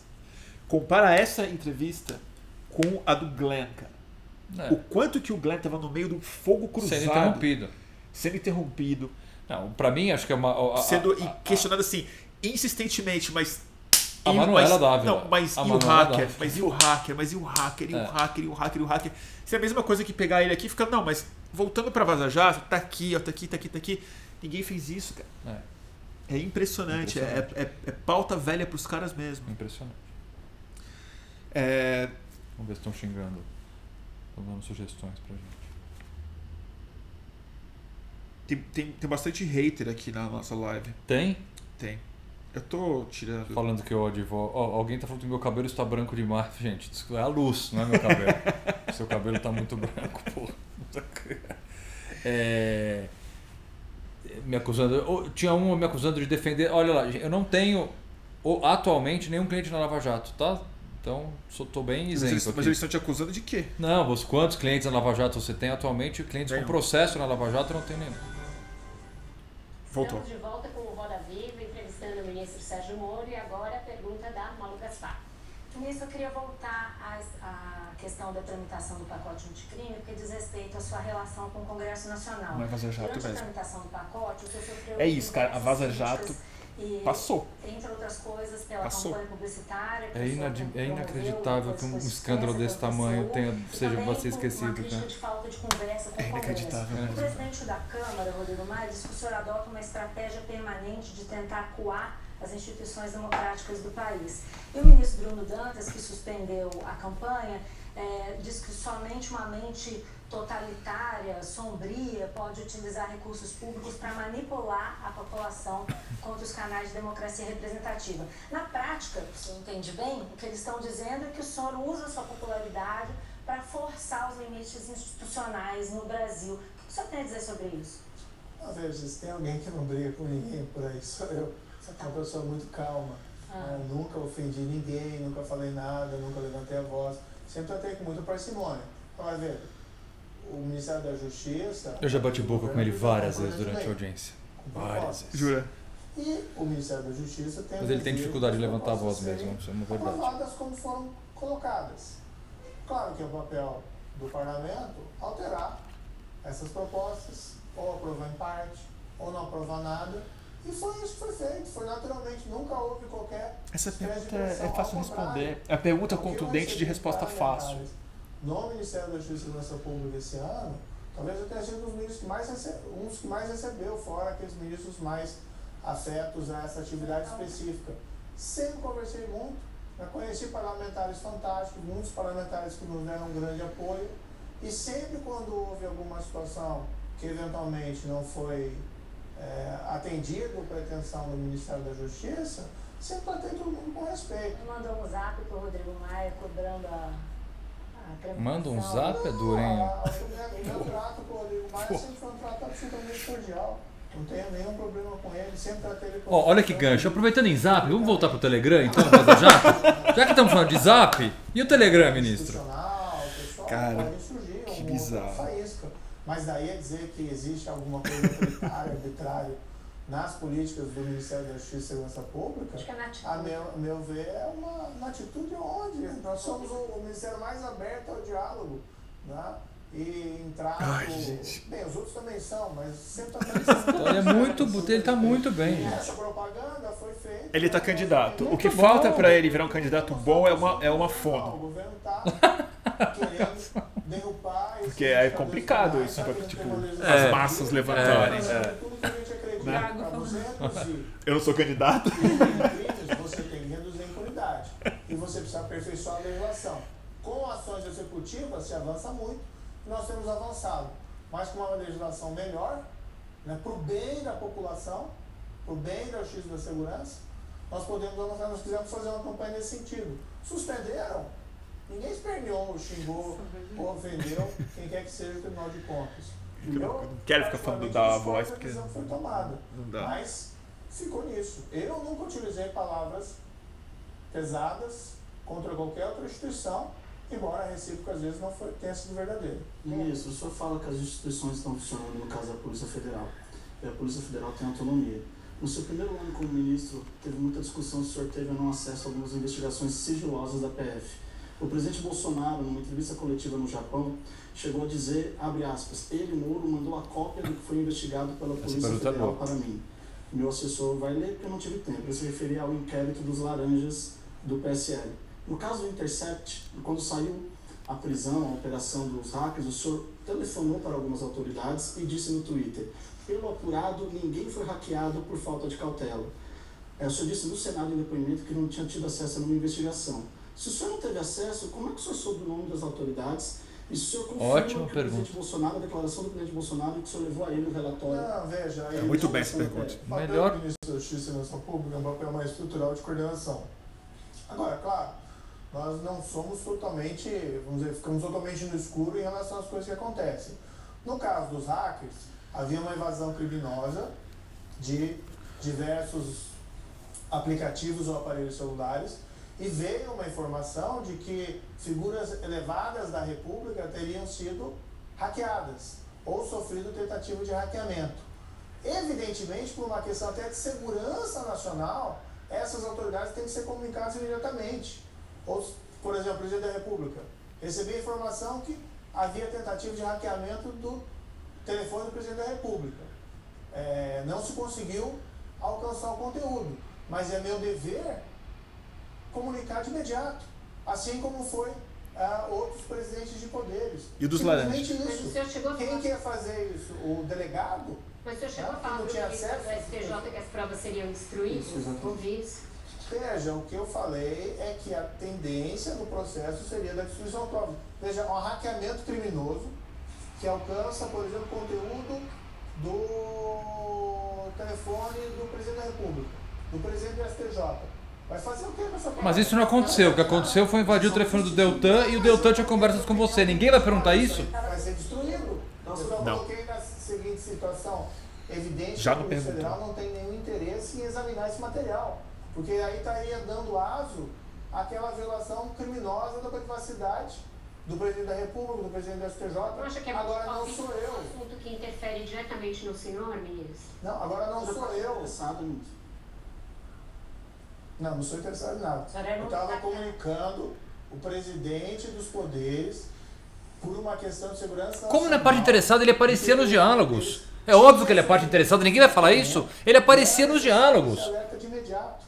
Como ele não é parte interessada, é óbvio que ele é parte interessada. prosseguisse utilizando aqueles Não, talvez é a parte mais interessante, porque o escândalo, ele é o, ele. pivô. Então a única coisa foi essa. Como ninguém, ninguém vai perguntar falar isso? Como ele não sou parte interessada? Ou não destrói o material, é a justiça, é lá na investigação, não é o ministro. Mas, evidentemente, eu comuniquei que a Polícia Federal não iria devassar aquele conteúdo, até porque aquelas pessoas tinham sido vítimas de um hackeamento criminoso. E sobre os inquéritos Absoluta, absolutamente natural. Isso, volta. O Bolsonaro disse que o senhor entregou cópia para ele. Não, esse episódio também já foi falado, refalado 200 mil vezes. falar novamente, ministro. Então tá Explica bom. pra gente. Explica pra Mas gente. assim, saiu, saiu em todos os jornais, inclusive na Folha de São Paulo, em manchete, sobre aquela investigação. Ele tá rindo. Pela Folha. né, sobre aquela investigação e naquela data tinha havido buscas e apreensões. né? Então foi comunicado ao presidente, depois da ação policial, que tinham havido aquelas diligências, porque afetavam assessores de um ministro do governo. Comunicado, olha, a Polícia Federal fez essas buscas, esse conteúdo já está nos jornais, que todo mundo sabia, mas parece que a posição, a crítica é, não, o presidente é o único no país que não pode saber. Porque ele fala cópia do que foi investigado. Não, cópia do que foi investigado, que já estava nos jornais, estava estampado nos jornais. Agora, o presidente é a única pessoa no país que não pode saber. Né? Tá todos os jornais, não precisava nem ter um relatório, nem precisava ter nenhuma informação, basta ler os jornais. Que relatório? Você não tem que ter relatório. segurança pública. A Polícia Federal faz essas diligências ostensivas. Entrega pro Tá juiz e pro mundo Ministério sabendo. Público, não pra É ele. Cara, eu vou te falar, mas isso que é Fala, foda. Ministro, Agora o Alan vai perguntar é, sobre, foi provavelmente, né, se posicionou publicamente em- o problema em da água no Rio de Janeiro. ao- ao Não que não seja um problema juiz de importante. garantias, né? O juiz de É, Mas na garantia. maioria dos casos, nesse primeiro ano, o senhor é, é, não optou por não reagir publicamente. né? Minha, a minha pergunta é a seguinte, por que, que esse, por que esse comportamento dúbio? Né? Tem uma linha vermelha até onde, até onde vai a paciência do ministro Moro? Ah, a gente Oi? pergunta, vai. Às vezes é infinita. Mas, por exemplo, colocado No Twitter tem muito isso. Até quando o senhor está disposto a engolir sapo, ministro? Ah, que outra pessoa? Você acha que ele vai responder isso, gente? Ah, mas eu não estou falando de nada do executivo, estou falando de fora. Por exemplo, ali foi colocado que, na pergunta anterior da, da Malu, É né, realmente. que alguns criticar que o ministro está intimidando as instituições. Nunca fez isso. Agora, como membro do Poder Executivo, eu tenho presente que, por exemplo, se eu discordo de alguma decisão Muito ruim. algum poder, ah, existem algumas limitações institucionais do que eu devo... Caralho, ele tá. É muito fácil essa entrevista pro Sérgio Moro. Deve voltar pra explorar casa, meu tipo poder. Nossa, ficou Assim os 7 a 1 outros têm Tá relação 7 a 1 As posições dentro do Poder Executivo. Impressionante, É uma cara. Os jornalistas foram assim. E o Não, que- tirando, tirando o Não, Leandro Colombo. o Leandro tá bem. Leandro tá muito bem. Ele, ele foi pra fazer o papel mesmo, Leandro assim, tá ele, muito bem. ele tá bem. A, a Malu é. foi. Ah, não, tá ok. Mas assim, o que eu fico impressionado é que é uma coisa que tá muito errado em entrevista desse tipo é quando o jornalista tem a lista de perguntas dele. com muito respeito. E ele não tá ouvindo mais a entrevista que está sendo dada. bem, Ele ouve, mas ele muda de assunto. Eles não pegam ganchos, cara. Eles não entrevistam de aqui é o acordo maior com a gancho. entrevista que aqui é o tá maior gancho. acontecendo. Eu não sou parte interessada na- na- na- nas mensagens do hacker. É, é, voltar a tentar trocar o comando da Polícia Federal, como já quase aconteceu uma vez. O senhor aceitaria isso calado? Ah, isso é uma pergunta especulativa, né? Claro que é pergunta especulativa. Mas, mas, mas houve né, manifestações públicas de interferência na Polícia O que Federal. houve no passado já foi também explicado, um mal entendido Bom, em relação É, o que eu quero dizer é o seguinte: Federal, você tem que fazer a entrevista que inseriu- tá acontecendo naquela hora. Você faz uma pergunta, duas, mas de- de- depois ela tá o viva. Pega o que ele falou na outra resposta, entendeu? Monta com alguma coisa. Gente, é que eu, eu, eu, eu não sou jornalista, eu sou advogado. Então, eu, eu, não- eu não me sinto nem tecnicamente capacitado para ficar criticando até jornalistas com 200 mil anos, 200 mil anos, vários anos de profissão, mas como telespectador, eu acho, essa- eu acho essa entrevista fraca. É isso. Claro, a entrevista, claro. não, pra mim, não diz nada. O Ricardo Saad caiu, senhor não acha que é pouco derrubar um superintendente? Não foi, ele não tinha nada a ver com esse episódio, inclusive. Não tinha nada a ver com esse episódio. Não, é como telespectador que eu tô falando aí, porque eu, assim, eu Embaixo, lá, nesse- estaria nesse muito mal se eu fosse o, inseriu entrevistador aí no Roda Viva. Fico nervoso, gago, não sei o quê. Mas o ponto não é que esse. que ele então, O ponto é, você tá lá, entendeu? que Tem- E o que eu fico impressionado é isso. Eles não estão reagindo um à conversa que está de fato acontecendo. E aí vira o quê?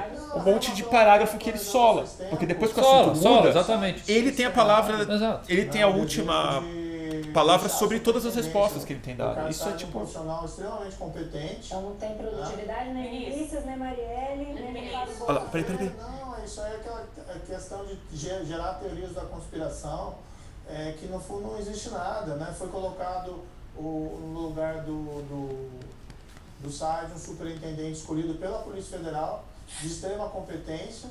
Que Saad, que diga-se aqui de ótimo passagem, é um baita de um delegado, um cara extremamente respeitado. de- dessa turbulência que tentaram fraudulentamente colocar o presidente contra a Polícia Federal.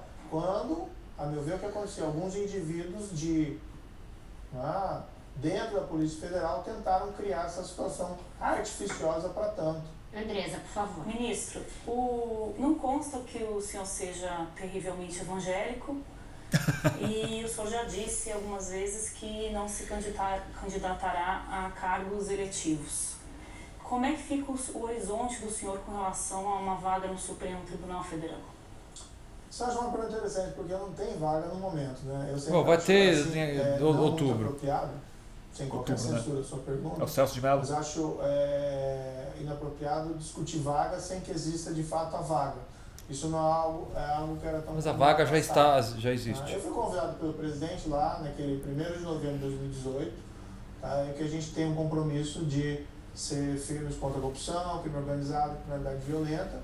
E essa é a missão básica do Ministério da Justiça e Segurança Pública, algo que, né, com críticas que forem cabíveis e avanços que nós gostaríamos de ter maiores, mas acho que estamos conseguindo por essa redução dos indicadores. O senhor, senhor sempre dá essa resposta de É. que a vaga não existe. Então, o meu desejo é aprofundar esse trabalho. Esse assunto foi levantado pelo próprio presidente da República, na época né, que o senhor foi levado ao governo, isso também foi dito, né? Esse, esse ano já é o ano né, de abertura da vaga do Supremo e o presidente tem dito ah, que o perfil que ele quer para essa vaga, é, que eu saiba, não se encaixa ao senhor. O senhor é terrivelmente evangélico? Qual que é Acho que o presidente vai decidir isso aí no momento quando surgir a vaga. É uma expressão que ele utilizou. Né? Eu, na verdade, não sou evangélico, muita gente acha que eu sou evangélico, eu sou, sou católico. Esse é um dos fatores que podem ser levados em consideração. Candidataço. O principal é a credibilidade, reputação, honestidade, conhecimento jurídico. É, pode a questão da religião ser levada em consideração? Pode ser levada em consideração. Não, é Não, não pode, o coisa- Estado é laico. mas Não, não é pode. decisão que Não o presidente pode. Não pode ser levado em consideração. essa vaga. Isso que existe é só uma especulação. Ah, posso indicar o fulano X, posso indicar o fulano Y. Tá? Eu tenho um grande respeito lá pelo ministro Sérgio de Mello, acho que ele foi um dos grandes ministros do Supremo Tribunal Federal. Bom, a primeira então, coisa assim, realmente ah, esperar surgir a certa vaga, que ele falou. E o presidente, Ele ainda é. sim, e o presidente vai tomar a sua decisão no momento apropriado. Felipe, por favor. Ministro, voltando aqui aos jabutis inseridos no seu pacote anticrime, a discussão sobre juiz de garantias, dada a complexidade e a falta de compreensão de muita gente, acabou ficando em primeiro plano, ficou em segundo plano a discussão sobre a limitação à delação premiada. Quer dizer, agora os colaboradores é, só vão poder falar dos crimes de que têm conhecimento relacionados diretamente aos fatos investigados, não vão poder falar é, de outros. Então, qual é a sua posição exatamente a respeito disso, dentro dos limites institucionais que o senhor se impõe? É, e quais são os casos de colaboração premiada que o senhor acompanhou nos seus 22 anos de magistratura que não se repetiriam agora e que foram importantes? Bom, primeiro, o grande deles, as duas vezes que ele fez, homologou a delação do Youssef, que é o maior escândalo da delação premiada na história, por exemplo. Ninguém pergunta isso. para evitar uma interpretação errada. Mas na, a minha interpretação que eu faço desse dispositivo é a seguinte: se quem redigiu tinha essa intenção ou não, não sei. Mas a minha interpretação é a seguinte: que o delator é obrigado a revelar todos os fatos atinentes àquele crime em relação ao qual ele é acusado, inclusive em relação a cúmplices. Mas em nenhum momento a norma tem o efeito de proibir que ele revele outros crimes, porque não faz sentido essa interpretação. Ah, não, não, não, não, não, vamos ouvir o que o senhor quer dizer sobre. Não, eu tenho um outro esquema de corrupção aqui que eu queria revelar para as autoridades, acho importante. Gente, se você olhar os comentários do Twitter que aparecem lá embaixo, todos elogiando o Moro, mas todos, todos, todos. Não, e eles pos- postaram alguns que eu achei bizarro eles postarem detonando jornalistas. Sinceramente, para mim é até ridículo. Tipo, tinham assim, se tipo, é o, é o fundo do poço da imprensa, parabéns Moro. E eu não tenho certeza se realmente foi isso, acho que ela não vai ter o efeito pretendido. Pelo contrário, acho que a tendência, tanto dos juízes como dos promotores, como dos policiais, vai ser interpretar que o que ali se estabelece é que é uma- um dever estrito do colaborador de revelar todos os fatos atinentes ao crime em relação ao que ele é acusado, sem prejuízo É, outros. Eu não vejo outra interpretação possível, porque senão é algo assim tão sem sentido. Agora, para evitar qualquer controvérsia, nós opinamos pelo veto. Né? Mas eu, sinceramente, se fosse juiz, agora não sou mais, eu jamais ia interpretar no sentido de que isso proíbe o, o colaborador de Bom, você aceita a delação duas vezes da mesma pessoa? O que, que você está falando? Exatamente isso. Eu acho que é um contrassenso dizer que um criminoso que se dispõe a revelar os seus crimes não pode revelá-los num acordo de colaboração. Né? Para mim é uma interpretação tão estapafúrdia dessa, desse dispositivo que não acredito que alguém em sã consciência pode entender que essas revelações sobre outros crimes que não que é objeto da acusação seriam de alguma forma nulas e válidas. E são revelações como a do Palocci, né? só para concluir os exemplos que o senhor viveu na magistratura, de colaboradores que falaram sobre vários crimes diferentes, não necessariamente ligados... O Palocci, a delação não foi para ele, meu amigo, foi para a Polícia Mas Federal. Outra controvérsia de interpretação, porque veja, o próprio, uh, as revelações de vários dos colaboradores na Operação Lava Jato, havia muitos fatos diversos, mas havia um tronco comum. Né? Tanto que eles foram denunciados por associação criminosa, organização criminosa. Dureza. Nossa, tá. Tô lendo aqui?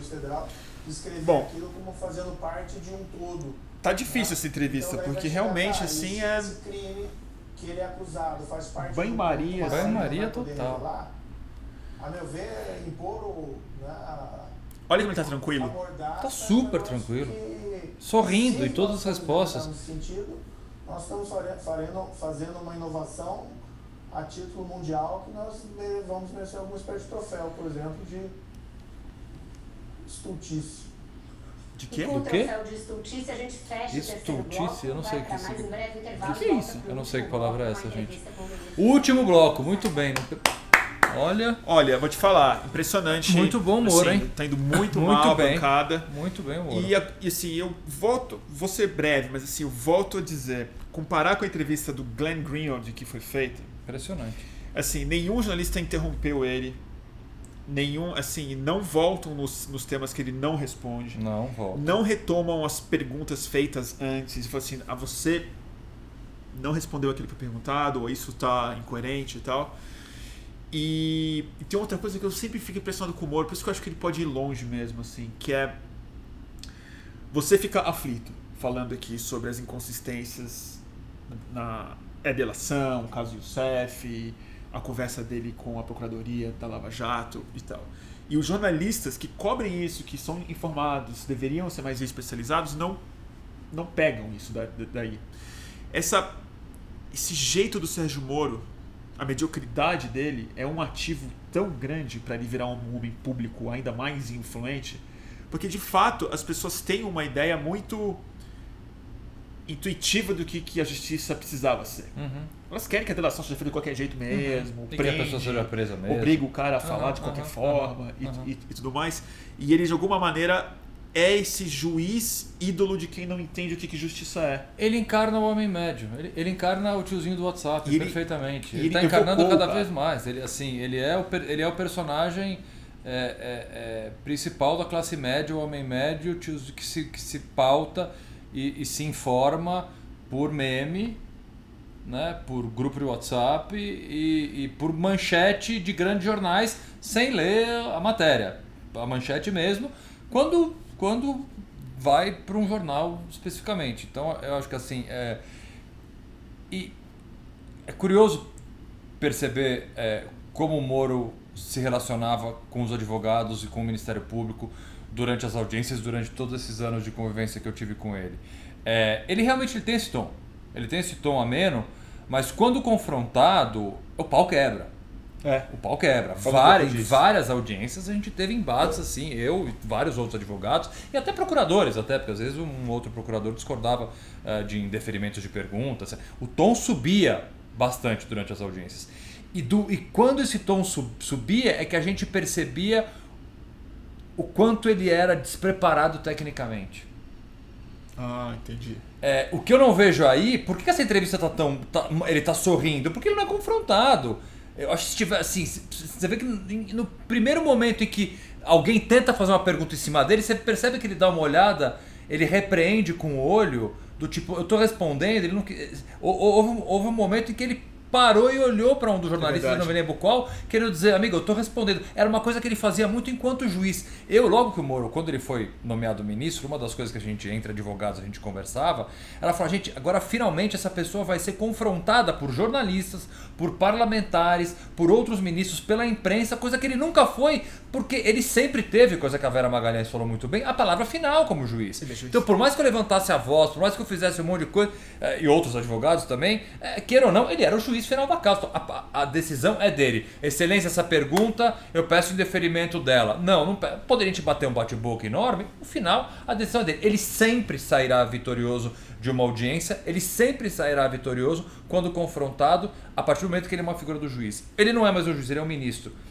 Ele está saindo vitorioso nessa figura de ministro, porque o confronto que é feito a ele, ou ele tem um, um com- eh, ele fica naquele naquela posição absolutamente afastada da- do, do- do povo, então ele não tem como ser contestado ali, Aham. ele fica ali com um bando de assessores e apoiadores dele, que ele- ninguém diretamente contesta. Quando ele tem uma oportunidade de ser contestado num programa de entrevista assim, ele não é contestado, então ele está sentindo como ele se sentia quando ele estava na audiência. Mas ele perde bastante esse tom ameno quando ele é confrontado. E esse, esse confronto, infelizmente, eu não vi no grande momento que a gente deveria ter eh, Engraçado, eh, porque- eh, esse confronto. Engraçado que você falou, né, que se estavam comentando que agora ele seria finalmente É. confrontado, não sendo autoridade. E é interessante porque ele está sendo confrontado por pessoas com menos conhecimento técnico, talvez, na área do que ele mesmo. Cê- então ele, claro. sai, ele sai, sai naturalmente por cima. É, exatamente. Ele tá saindo muito por cima porque ele tá percebendo, tá É. muito fácil responder. Ele, quando Tá ele quer, fácil. ele não responde a pergunta e ninguém questiona o fato de ele não ter respondido. Não, não estão fazendo as perguntas claramente espinhosas que poderiam fazer, É. ou uma ou outra até fazer, mas ele responde do jeito como ele quer, ele tá malufando na resposta, vamos falar bem assim. Ele tá saindo extremamente bem, o que, o que para mim é uma surpresa por um lado e uma tristeza por outro, porque eu esperava que ele fosse pelo menos, não é que eu, tô, não é que eu quero que ele se dê mal, mas eu quero que ele seja confrontado com temas que são relevantes Não, claro, não é para o sistema de justiça, né? não é uma questão de se dar mal ou se Não, dar bem, é, não, é, não é mesmo. Responda, você- ele é o ministro da Justiça hoje e continuará sendo. É esse o ministro da Justiça que a gente vai ter. Então não adianta simplesmente Não, pegar e falar que eu o isolo ponto- líderes de facção criminosa, coisa que não é ele que faz. eh, e, e esses números que tira-se sei lá da onde de redução de criminalidade, né? Que eu não vejo essa redução de criminalidade no dia a dia, mas segundo ele isso está acontecendo. E, vamos lá. E insistiram. Peraí, depois eu já eu volto. Aí, o último bloco, gente. entrevista com o ministro Sérgio Moro. Ministro, existe uma relação de morde a sopra entre o senhor e o presidente Jair Ah, Bolsonaro. Ficou muito evidente. Qual é a relevância disso, gente? Ah, eu tô. eu- eu- Ele e muitas vezes tem contrariado o senhor, tem ignorado suas sugestões, mas existe, parece, um limite que ele sabe que ele não pode transpor sob pena de perder o senhor e ganhar um adversário eleitoral em 2022. Ó, falaram aqui o que é, que é um estultice. narrado no Muito, livro né? Tormenta, da jornalista Thais Oyama, em que ele teria se irritado Ele com a inventa. sua postura no caso da investigação contra o seu filho, Flávio Bolsonaro, teria cogitado demiti-lo e o ministro, o general Heleno, teria dito que se ele fizesse isso, acabaria o governo. A gente viu várias manifestações em que a sua figura se sobrepõe à do presidente. O senhor, inclusive nas pesquisas, é o único que ombreia com ele é, incapacidade de vencer. O senhor é hoje o ministro indemissível do governo Jair Bolsonaro? Não, veja, essa avaliação de eventual animosidade entre o presidente e, e eu, eh, na verdade é uma avaliação que, que é você que está fazendo. Né? Eu, na verdade, tenho uma relação ótima com o presidente, tenho uma relação muito boa. E sobre esse episódio do livro, eu, não li o livro, né? Saiu agora, né? É recente. Eu, parafraseando o famoso escritor, diria que os boatos sobre a demissão eh, foram tanto quanto exagerados. Eh, não, não foi bem assim. Houve Que livro é esse que ele não leu? O da Thais Oyama. Não, não, não, não, não. Ele para- parafraseando um grande. o Quem, será? envolvendo Ah, uma é. investigação da Polícia Federal, pois o fato foi devidamente equacionado. Mas nessa situação da paralisação das investigações do COAF, não houve outra animosidade? O senhor não teve uma conversa dura com ele no Palácio da Alvorada? Nós nunca tivemos situações assim de que um gritou com o outro, ou um saiu gritando, como eu vi. Não estou dizendo no livro, porque eu não, não, não, não, li o livro, né? Mas eu nunca vi em jornal falando isso, nunca aconteceu isso, né? Então, o que existe muitas vezes é uma rede de boatos, às vezes uma coisa vai aumentando e tal, mas a relação com o presidente sempre foi absolutamente cordial. Né? Muitas vezes até também é, brincadeiras, é, piadas, não tem nada de anormalidade. Ele tem dado um apoio né, grande, veja só, é, ele fortaleceu a Polícia Federal. Então, nós tínhamos um concurso em andamento, ele dobrou o número de convocados, mais que dobrou, ele dobrou o número de convocados também da Polícia Rodoviária Federal. O orçamento da, do Ministério da Justiça e Segurança Pública esse ano está muito bom. Ano passado mesmo teve, nós herdamos um orçamento que era do governo anterior. Muito fraco. Melhores. Houve necessidade de contingenciamento pela questão fiscal e esse contingenciamento foi sendo, é, vamos dizer assim, revisto no decorrer do ano.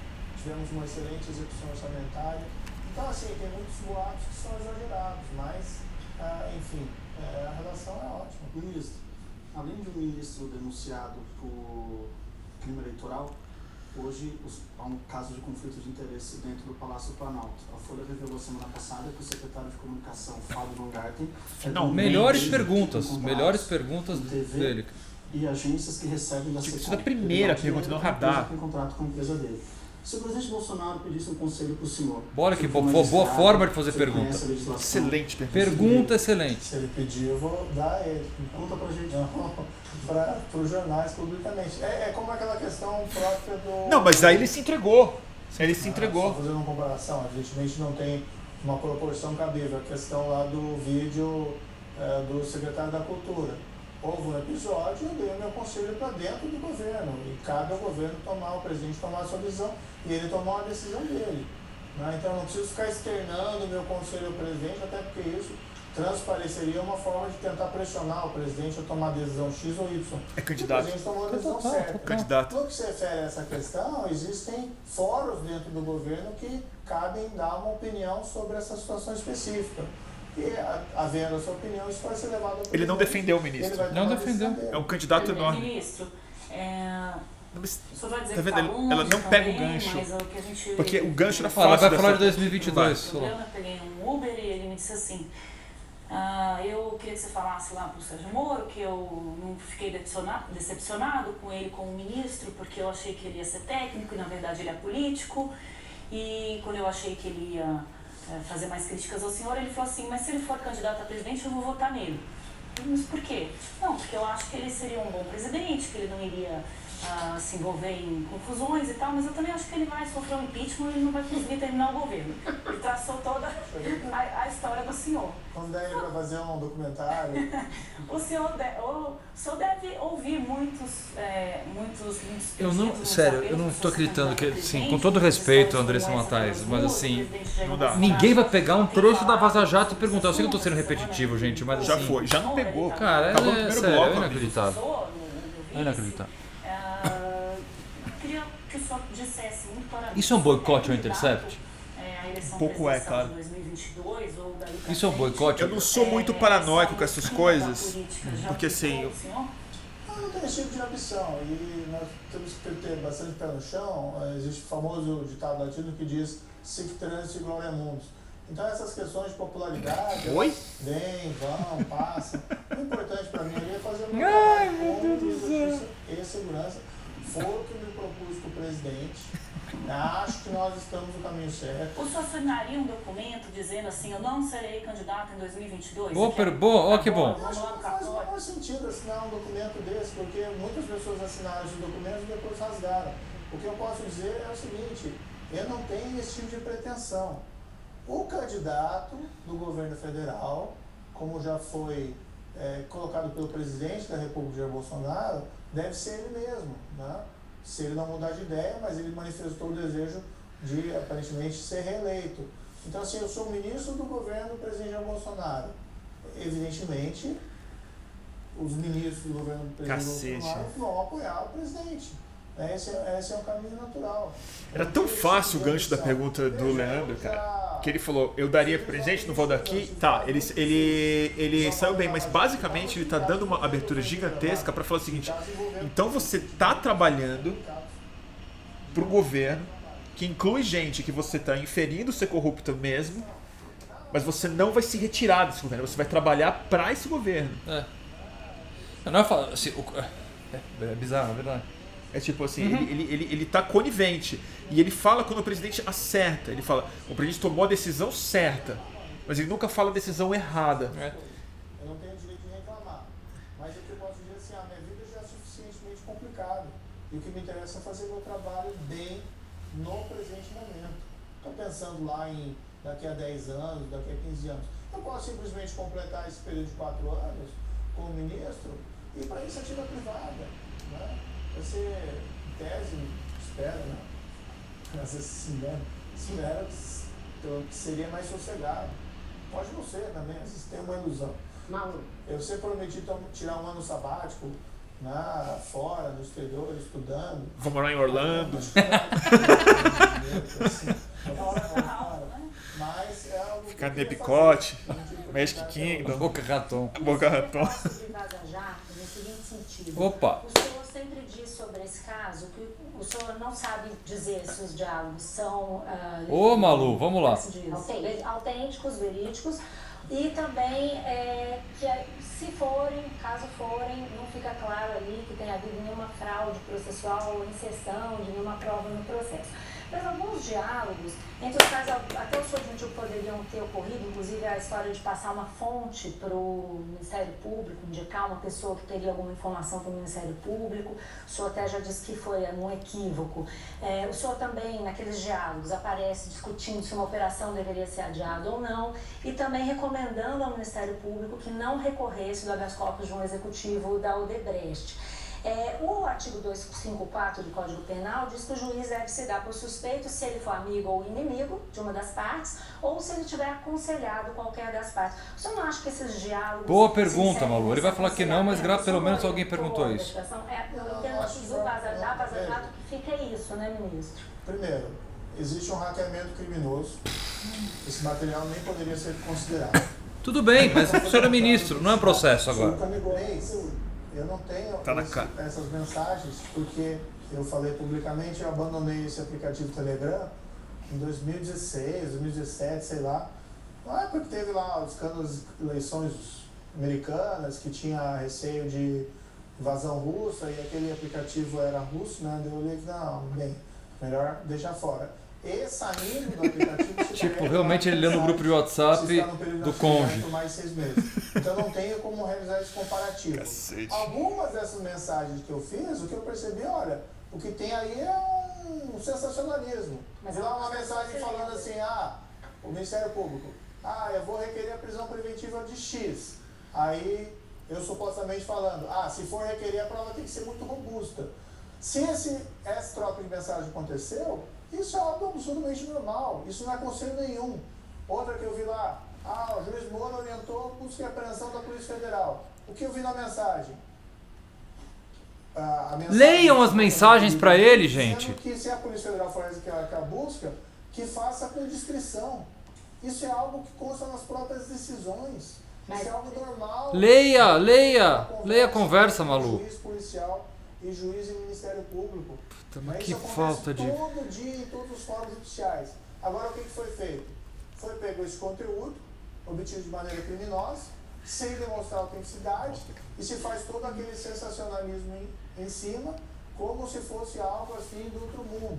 Não teve ninguém que foi condenado injustamente, não teve ninguém que foi condenado sem prova nesse caso. O que você teve foi um esquema criminoso e todas as absolvições em segunda instância das sentenças dele, o que, que significa isso para ele? Né? Ninguém, ninguém faz essa pergunta. E os casos que o senhor condenou e o TRF absolveu?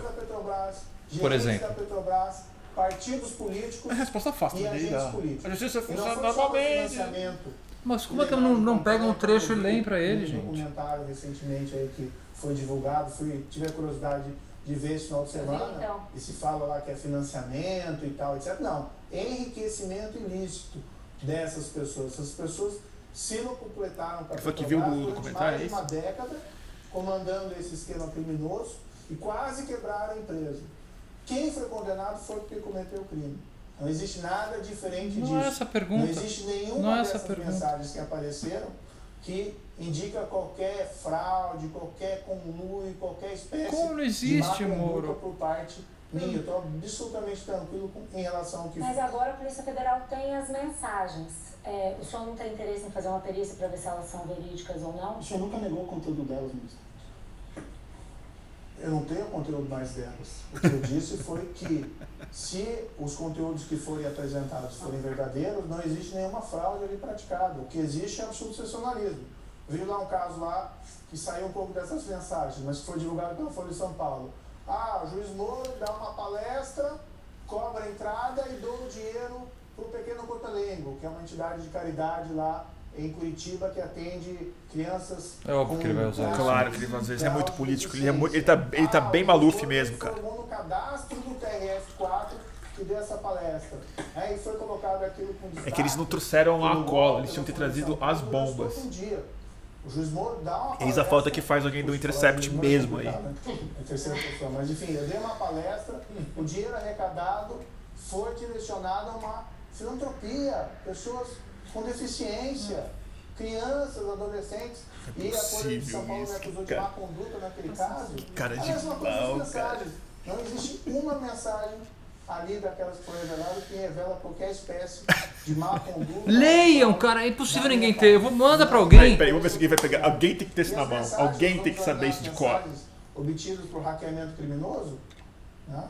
Então, então, com essa discussão, a gente encerra, infelizmente. O nosso tempo está esgotado. A discussão está muito boa. Eu agradeço muitíssimo ao senhor, ministro. Nossa, mas assim- ao à Andressa Ixi, Maria do ao Leandro a Malu Gaspar e ao Felipe Moura Brasil.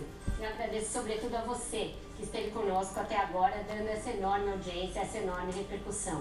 Roda Viva fica por aqui, mas na próxima segunda-feira eu tô de volta e a gente tem mais entrevista. Super morno. É, Candidato Moro, candidato Moro Saiu- saiu, mais popular do que entrou. mais popular do que entrou, com certeza. Perguntas, é, algumas boas, mas sem a. Parabéns pro Sem, Colom. o- sem o punch, parabéns pro Colom, parabéns pra Malu que Parabéns tentou. Malu. Os outros, com respeito enorme a- ao trabalho de todos, fizeram perguntas mornas. Poderiam ter feito perguntas muito Felipe melhores. Moura, marqueteiro de campanha. Totalmente, levantou a bola, fez perguntas para ele cortar claramente. Faltou uma colinha das conversas cola. da, da Lava Jato, faltou perguntar muito mais sobre temas eh, polêmicos envolvendo o governo Bolsonaro e a prática de crimes. Né? Eh, então, assim, foi uma entrevista, ele se saiu assim, eu acho que ele sai muito mais forte do que ele entrou. É. Sim, vitória pro Moro. É, claro que é um programa. Bom, é, é sempre bom falar. O Roda Viva tem audiência baixa. Ele repercute muito mais em rede do que. Ah, mas de ele fato. hoje em dia, né? Mas ele pauta e ele, Pauta, e ele provoca que as pessoas sempre falam isso quando eu comento Roda Viva. Que fala, ah, vocês se preocupam muito porque ninguém vê, da audiência baixa. Mas ele influencia muito. Ele, ele tem ecos muito compridos. Bom, a informação da Vera, que deve ser obviamente verdadeira, de que o Roda Viva era em primeiro lugar no, no, no Trending Topics do Twitter, deve ter durante o dia inteiro. Assim, né? Sim, mas isso, isso não é grandes coisas. Ah, não é? No ponto de não, não, não- Tipo, não, é. É, Tá. é, é, é muita mensagem sendo produzida. Tá. Mas o fato é que não é, é o que mais está sendo falado. Tem uma coisa de é, aceleração do, do, do, do tema. Então o Twitter é, entende que se está acelerando a produção, eles põem no. É trending topic. Agora, o, o que eu acho. É, difícil também para os jornalistas, em solidariedade, não a eles necessariamente, mas a como a gente está refém de uma, de uma situação difícil pública, é que é, é, é quase impossível fazer um Roda Viva em que ele, em que ele fique realmente é, é exposto. Porque a qualidade da conversa pública sobre os assuntos que precisam ser É colocados muito baixo. é tão baixa É tão baixo. que se ele que se ele responde como homem médio, ele ganha a única pessoa que ele precisa, que é o É homem verdade, médio. é verdade. É, ele, não Então, precisa de, ele não precisa de muito para sair vitorioso. Faltou colocar milícia, que não foi citada no negócio. Não falaram Queiroz, o nome do Queiroz Não, não, o nome do Queiroz não citado. apareceu, mas- O Flávio Bolsonaro falaram assim, o caso Perifericamente Flávio, não, foi- falaram, o caso Flávio É, veio numa é, brisa, é. assim. Mas eu, quando, quando começou a nossa conversa, eu lembrei do, do, do Roda Viva do Leonardo Boff, e uma coisa que me marcou muito nesse programa foi um bispo. Tinha um bispo na, na bancada dos entrevistadores. E esse bispo chamou várias vezes o Leonardo Boff durante as perguntas de herege. E ele gritava pro, pro seu herege, fazendo perguntas assim. Obviamente eu não queria que tivesse alguém gritando Pilantra, alguma coisa pilantra. desse nível pro Moro. Mas eu, acho que faltou especificamente, por exemplo, um técnico de direito, um professor, não precisa ser, gente, ah, advogado vai puxar sardinha para Lava Jato. O homem médio vai pensar isso mesmo, vai. Mas vamos pegar um professor titular de direito penal da USP, por exemplo. Renato Silveira, Alamiro, Luciano, tantos outros. Professores de direito penal, é, e Luiz como- Estelita, é, vamos lá, leva ali e fa- pô, neste momento, ah, não, do ponto de vista, não existe nenhuma mensagem trocada aqui. Não, como não existe esta mensagem específica aqui e esse artigo do código aqui, como é que o senhor não vê? Porque ele é um juiz de direito, trabalhou 20 anos numa vara criminal, ele sabe o que ele fez de errado. Então acho que além de dos jornalistas terem eh, feito perguntas leves e não terem aproveitado ganchos, eu acho que faltou alguma pessoa com conhecimento de direito para poder ou conhecimento de segurança pública.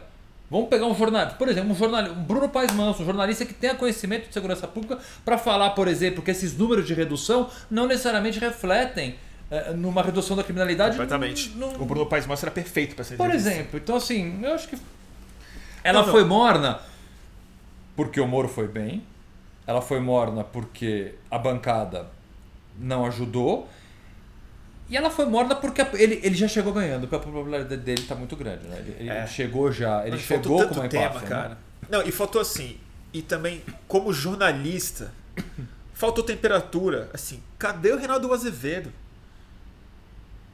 É, por, cadê, exato, cadê o. Cadê, Tem que ter uma pessoa articulada, Olha que ponto que che- a que ponto chegamos, hein? Cadê o Reinaldo Azevedo? Não, tu tá, tem que falar disso. Não, eu. Cadê o Reinaldo Azevedo nessa bancada? é assim, exatamente isso que eu tô falando. Tem que ter aquela voz articulada, a pessoa que bota uma temperatura e uma polêmica, até pro Roda Viva, que isso é outra coisa que acho que eles perderam de dimensão aí.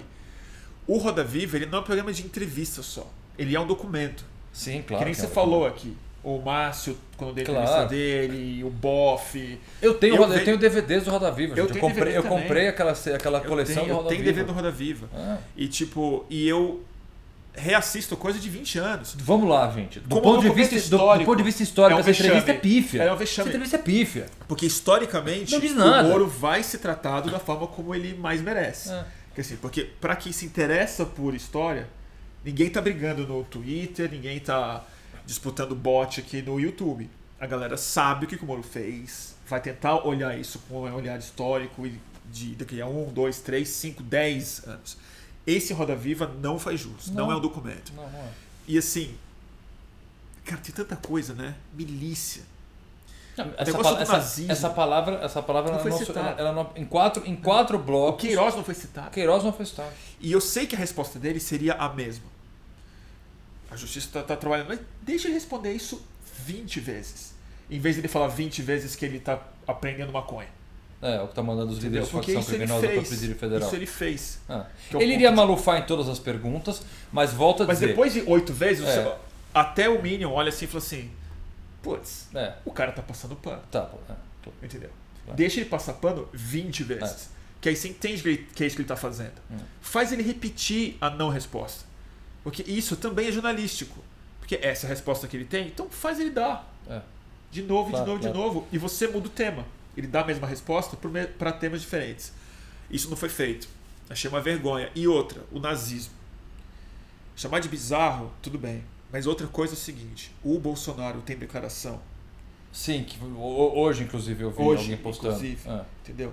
Dizendo que ele, assim, ele defendendo o projeto. É. Tem declaração dele falando que gente de esquerda não é gente. Que não são seres humanos. Mas sabe o que ele iria fazer? Ele ia sair da mesma forma como ele fez a, a resposta do jornalista. Sim. Ele Olha, ia. Ele ia. Mas isso que eu falo, deixa ele sair 20 vezes disso. Ah, sim. O, o, o resultado dessa entrevista, pra mim, é Moro candidato. Não, não tem a menor dúvida. Moro candidato. Ele, ele sabe disso já. E o. Agora, respondendo uma coisa que a gente estava comentando antes, que eu acho que interessa bem para as pessoas que estão começando. As pessoas continuaram assistindo a gente, a entrevista? Porque a Não, entrevista tem- tava chata, hein, gente? Tem, Vocês- tem 1.700 pessoas vendo ag- agora, tá Nossa. cheio de bot.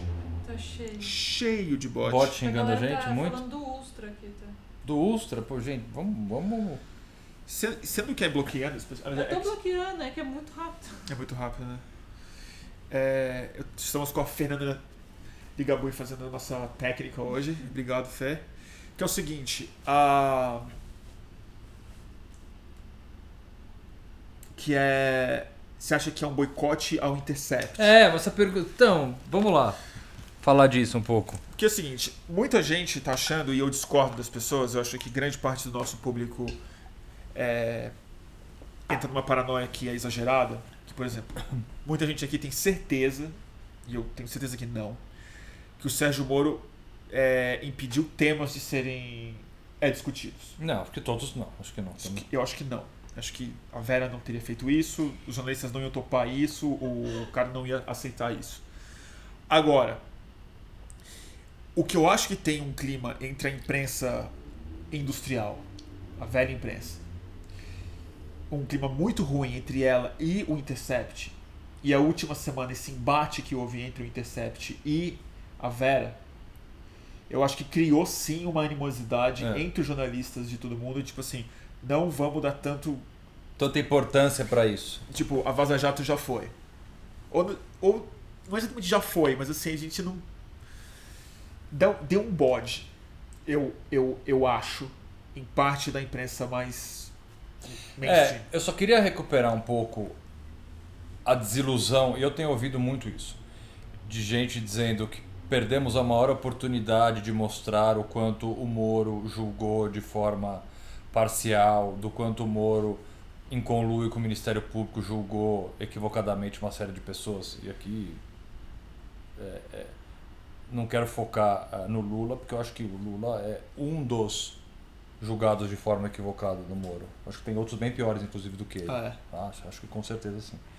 É, mas o que eu tento tranquilizar essas pessoas, porque muitas delas já entendem que a Vaza Jato é uma página virada que nada mais vai acontecer É. com aquilo. Não sai mais, saiu hoje a história da- da- do, do Deltan com antagonista e as pessoas, acho que não sei, saiu essa hoje e que nada mais vai sair e que não vamos ter nenhum resultado prático disso. Gente, calma, vamos lá. Justiça, aí concordando com o ministro Moro, É morosa. é morosa. Os, ainda há uma série de os recursos que efetivamente vão tratar dessas desse teor desses diálogos que foram divulgados, esses recursos não foram julgados ainda. A exceção de suspeição do Moro, quando o juiz, essa exceção utilizando documentos do Intercept, isso não foi julgado ainda. Então a gente ainda pode ter um reflexo processual dentro da Lava Jato dessas conversas. Do ponto de vista de mídia, se foi por um erro ou um acerto de estratégia do Intercept, do Glenn, não cabe a mim julgar, eu nem saberia como saber. Tenho certeza que o Glenn tem 300 anos luz mais de experiência do que eu nisso. Se ele fez é porque ele Uhum. deve achar que está certo. Se o timing foi correto, vazar conta-gotas ou não vazar tudo de uma vez, não vou me meter nisso.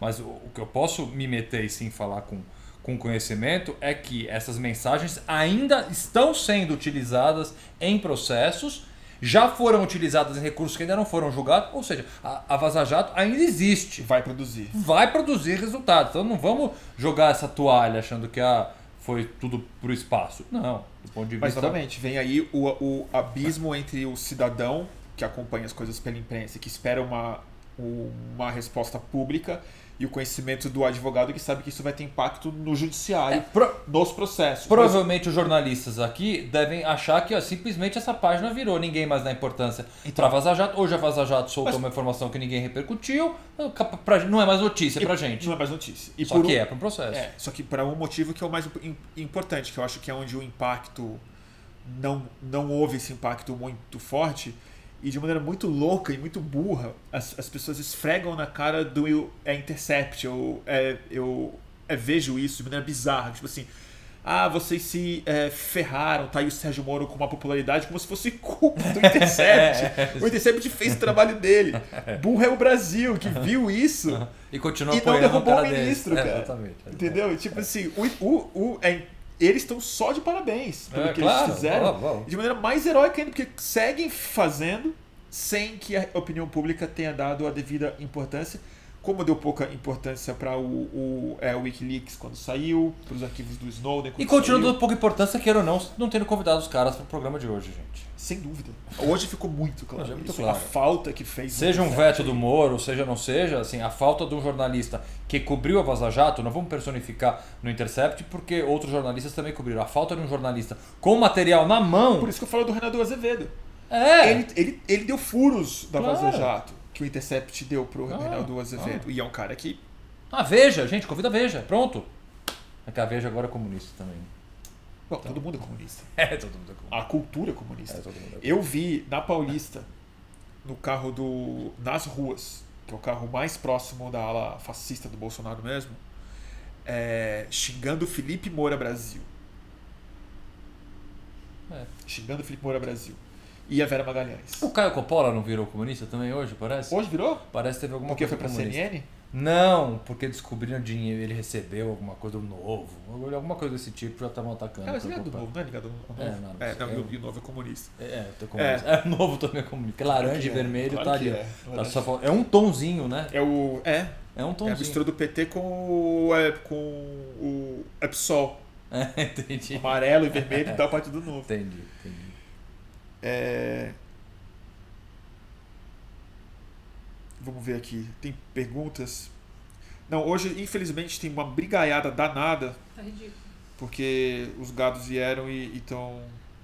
Sinal que divulgou bastante, então. Divulgou bastante. Aliás, eu até agradeço os é, Minions e os bots todos de ficarem aqui, porque aumenta a nossa relevância do canal. O é, YouTube entende que tem mais comentário, tem mais audiência. Entendi, E os ele recomenda mais o bom, Studio Flux. obrigado. Então eu agradeço muito. Obrigado. Podem seguir, podem recomendar para os seus, pra- pra os seus familiares virem defender o Ontem, Sérgio ontem Moro o. Carlos Bolsonaro no, no, no Twitter fez uma piadinha comigo. O que eu ganhei de seguidor? Não, bicho? eu agradeço. Eu- obrigado, Carlos. A gente uma, tá com e uma piada 1.500. que eu não entendi. Eu não entendi, porque eu sou meio novo no Twitter. Então, e eu tive que perguntar para um amigo meu, foi um pouco coisa de velho, né? Tipo, eu perguntei porque eu não entendi a piada. Aí o cara me explicou o que era a piada. Galvão, aí fala Tina, aí falou que eu sentia. Uma besteira, eu não, realmente eu não entendi. Ele soltou um galvão, aí todo mundo começou a me xingar. Sentiu, sentiu. Eu falei, gente, o que, Nossa. que é isso? Aí depois eu fui entender qual era a piada. Eu tive que consultar os universitários. Tá aqui o. É. Então, eu discordo das pessoas que estão falando que o Roda Viva não foi isento, que eles puxaram o saco do Moro. Eu não, acho que é também saco. não, também não, acho. Não, não concordo. Não Não, é, acho. não é questão de isenção nem, nem passar pano. As perguntas foram, sim, com um tom às vezes mais ameno, mais educado do que poderia ser, mas as perguntas, é, al- alguns temas não foram feitos, mas vários temas importantes foram feitos. Vamos lá, Felipe Moura Brasil só levantou a bola, o Alan Gripe eu acho que não, não, não, não, não participou do programa, ele, né, acho que ele não, não veio. E os outros, sim, fizeram as perguntas. Acho que não foram isentos, não. Eu não, Não, não, isento. nem um pouco. Não. Nem um pouco. Você tá bloqueando, Fé, Tô pessoal? aí. Veio, veio muito, né? Muito bot mesmo. Mas eu agradeço novamente É. aos nossos queridos bots que estão fazendo o canal do Fluxo crescer. Aliás, a gente cresceu hoje. Acho que deve ter sido esses nossos bots aí. É, que mais se destaca? Acho que é isso tudo, assim. Fiquei desapontado Com o resultado geral. com, com eu acho que eu acho que você fez uma uma, uma, uma, análise que que eu concordo plenamente. O- é, Assim, tinha tudo para ser um documento histórico e foi simplesmente um- uma conversa. O programa, o programa programa passou. morno. Não, não entrou pra história em nada. Não foi por culpa da Vera, não foi por culpa da bancada. Acho que é um, com uma confluência de fatores que fizeram É. com que o programa fosse um programa morno. Que não foi, sim. O Moro sai extremamente vitorioso e não entra pra história do Roda Viva nem da história política de nada. O Caio fez um comentário excelente aqui e bizarro que realmente não passou na, não passou na nossa cabeça aqui. Não perguntar sobre a FUNAI. E a violência e assassinato Nossa. contra, contra indígenas. Nossa, gra... boa, Caio. Excelente, porque isso ele não tinha como não, fugir, Não cara. tinha, não, porque É é, responsabilidade dele, dele. do ministério. Nossa, isso é- não se fala, exato, não se E falou acabou de acontecer do- um encontro Não, gente, uma massacre, você tá tendo massacre. Lideranças indígenas estão sendo mortas. Essa pergunta faltou. Essa de pergunta, porque a verdade. FUNAI é competência do Ministério da Ele Justiça e Segurança Pública. na- Não tem como ele fugir. Ele ia dar uma resposta a sabonete, mas é um tema extremamente relevante, direitos humanos, deve ser perguntado. Outra, crimes ambientais. Não, foi perguntado. Crimes ambientais. Foi perguntado. Foi perguntado. Desmonte do Ibama, que é um tipo de polícia. Cadê? Não, não. Vai, é- é- Segurança pública, estendeu o conceito de segurança pública para outras áreas em que ele simplesmente não trata. Sim. Segurança pública para ele é apreensão de maconha Apreensão de maconha e, prisão de assassino. Não, E não. redução de homicídio. Não, não, não. É, pô, transferir lideranças criminosas Ah, para presídios federais. Que estavam vazios. Né? Os presídios federais são vazios. Eu vou visitar às vezes cliente em presídio federal. É. Tem. E por que, que é vazio? Porque não manda essa pessoa. Porque precisa de uma justi precisa de uma autorização, precisa de um juiz mandando. Não é o ministro, não é ele pega e fala, vem cá vocês quatro e vão para você lá. no começo, precisa é, de um precisa de um juiz juiz. Precisa de um motivo. Porque o presídio federal é um presídio diferenciado. Você está num regime disciplinar diferenciado, você precisa de uma decisão judicial. São vazios, tem vários. Não, hoje em dia eu não sei como é que Não, estão. essa indígena Todos. faltou muito, assim, indígena. É, indígena e meio ambiente. Temas que não foram nem tangenciados. garantias quatro vezes. Quatro vezes a pergunta, como se fosse de uma Radar, relevância. cara. É, é de uma relevância é, para o sistema de justiça importantíssima? É. É extremamente relevante. Mas é uma, ele tem que dar uma resposta e acabou. É isso aí. Augusto, vamos ver, que mais? Vocês têm alguma pergunta aqui? Ver se tem alguém fazendo alguma pergunta diretamente para mim. Não. Só xingamentos. Nossa, colou muito Minion aqui. Ba- Bateu nos grupos mesmo. Gente do céu, mas vocês são muito loucos mesmo, pessoal.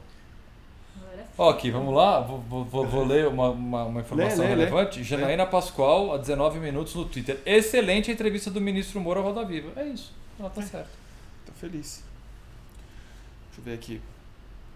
Deixa eu ver o meu Twitter.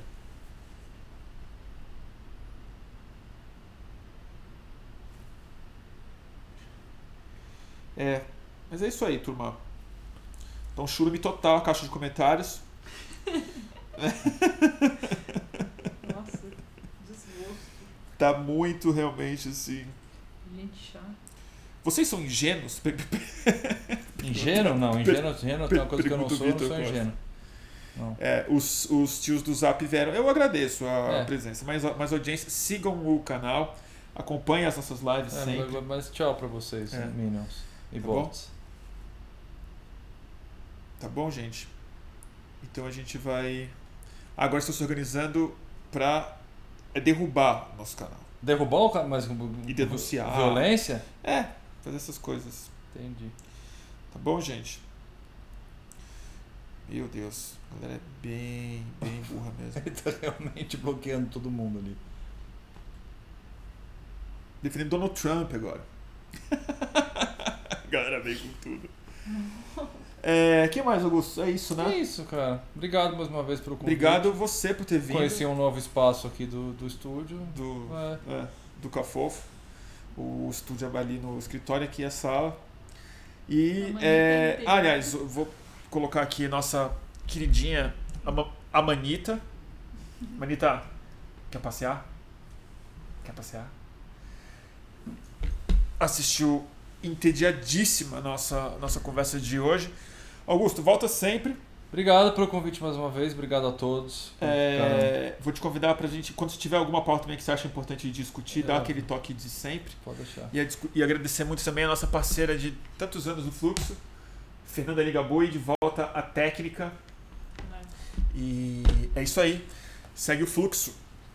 E Tchau, gente. Boa Obrigado, noite. gente. Boa noite a e, a- todos. e amanhã essa conversa vai estar disponível. Não sei quem vai ter saco de ver.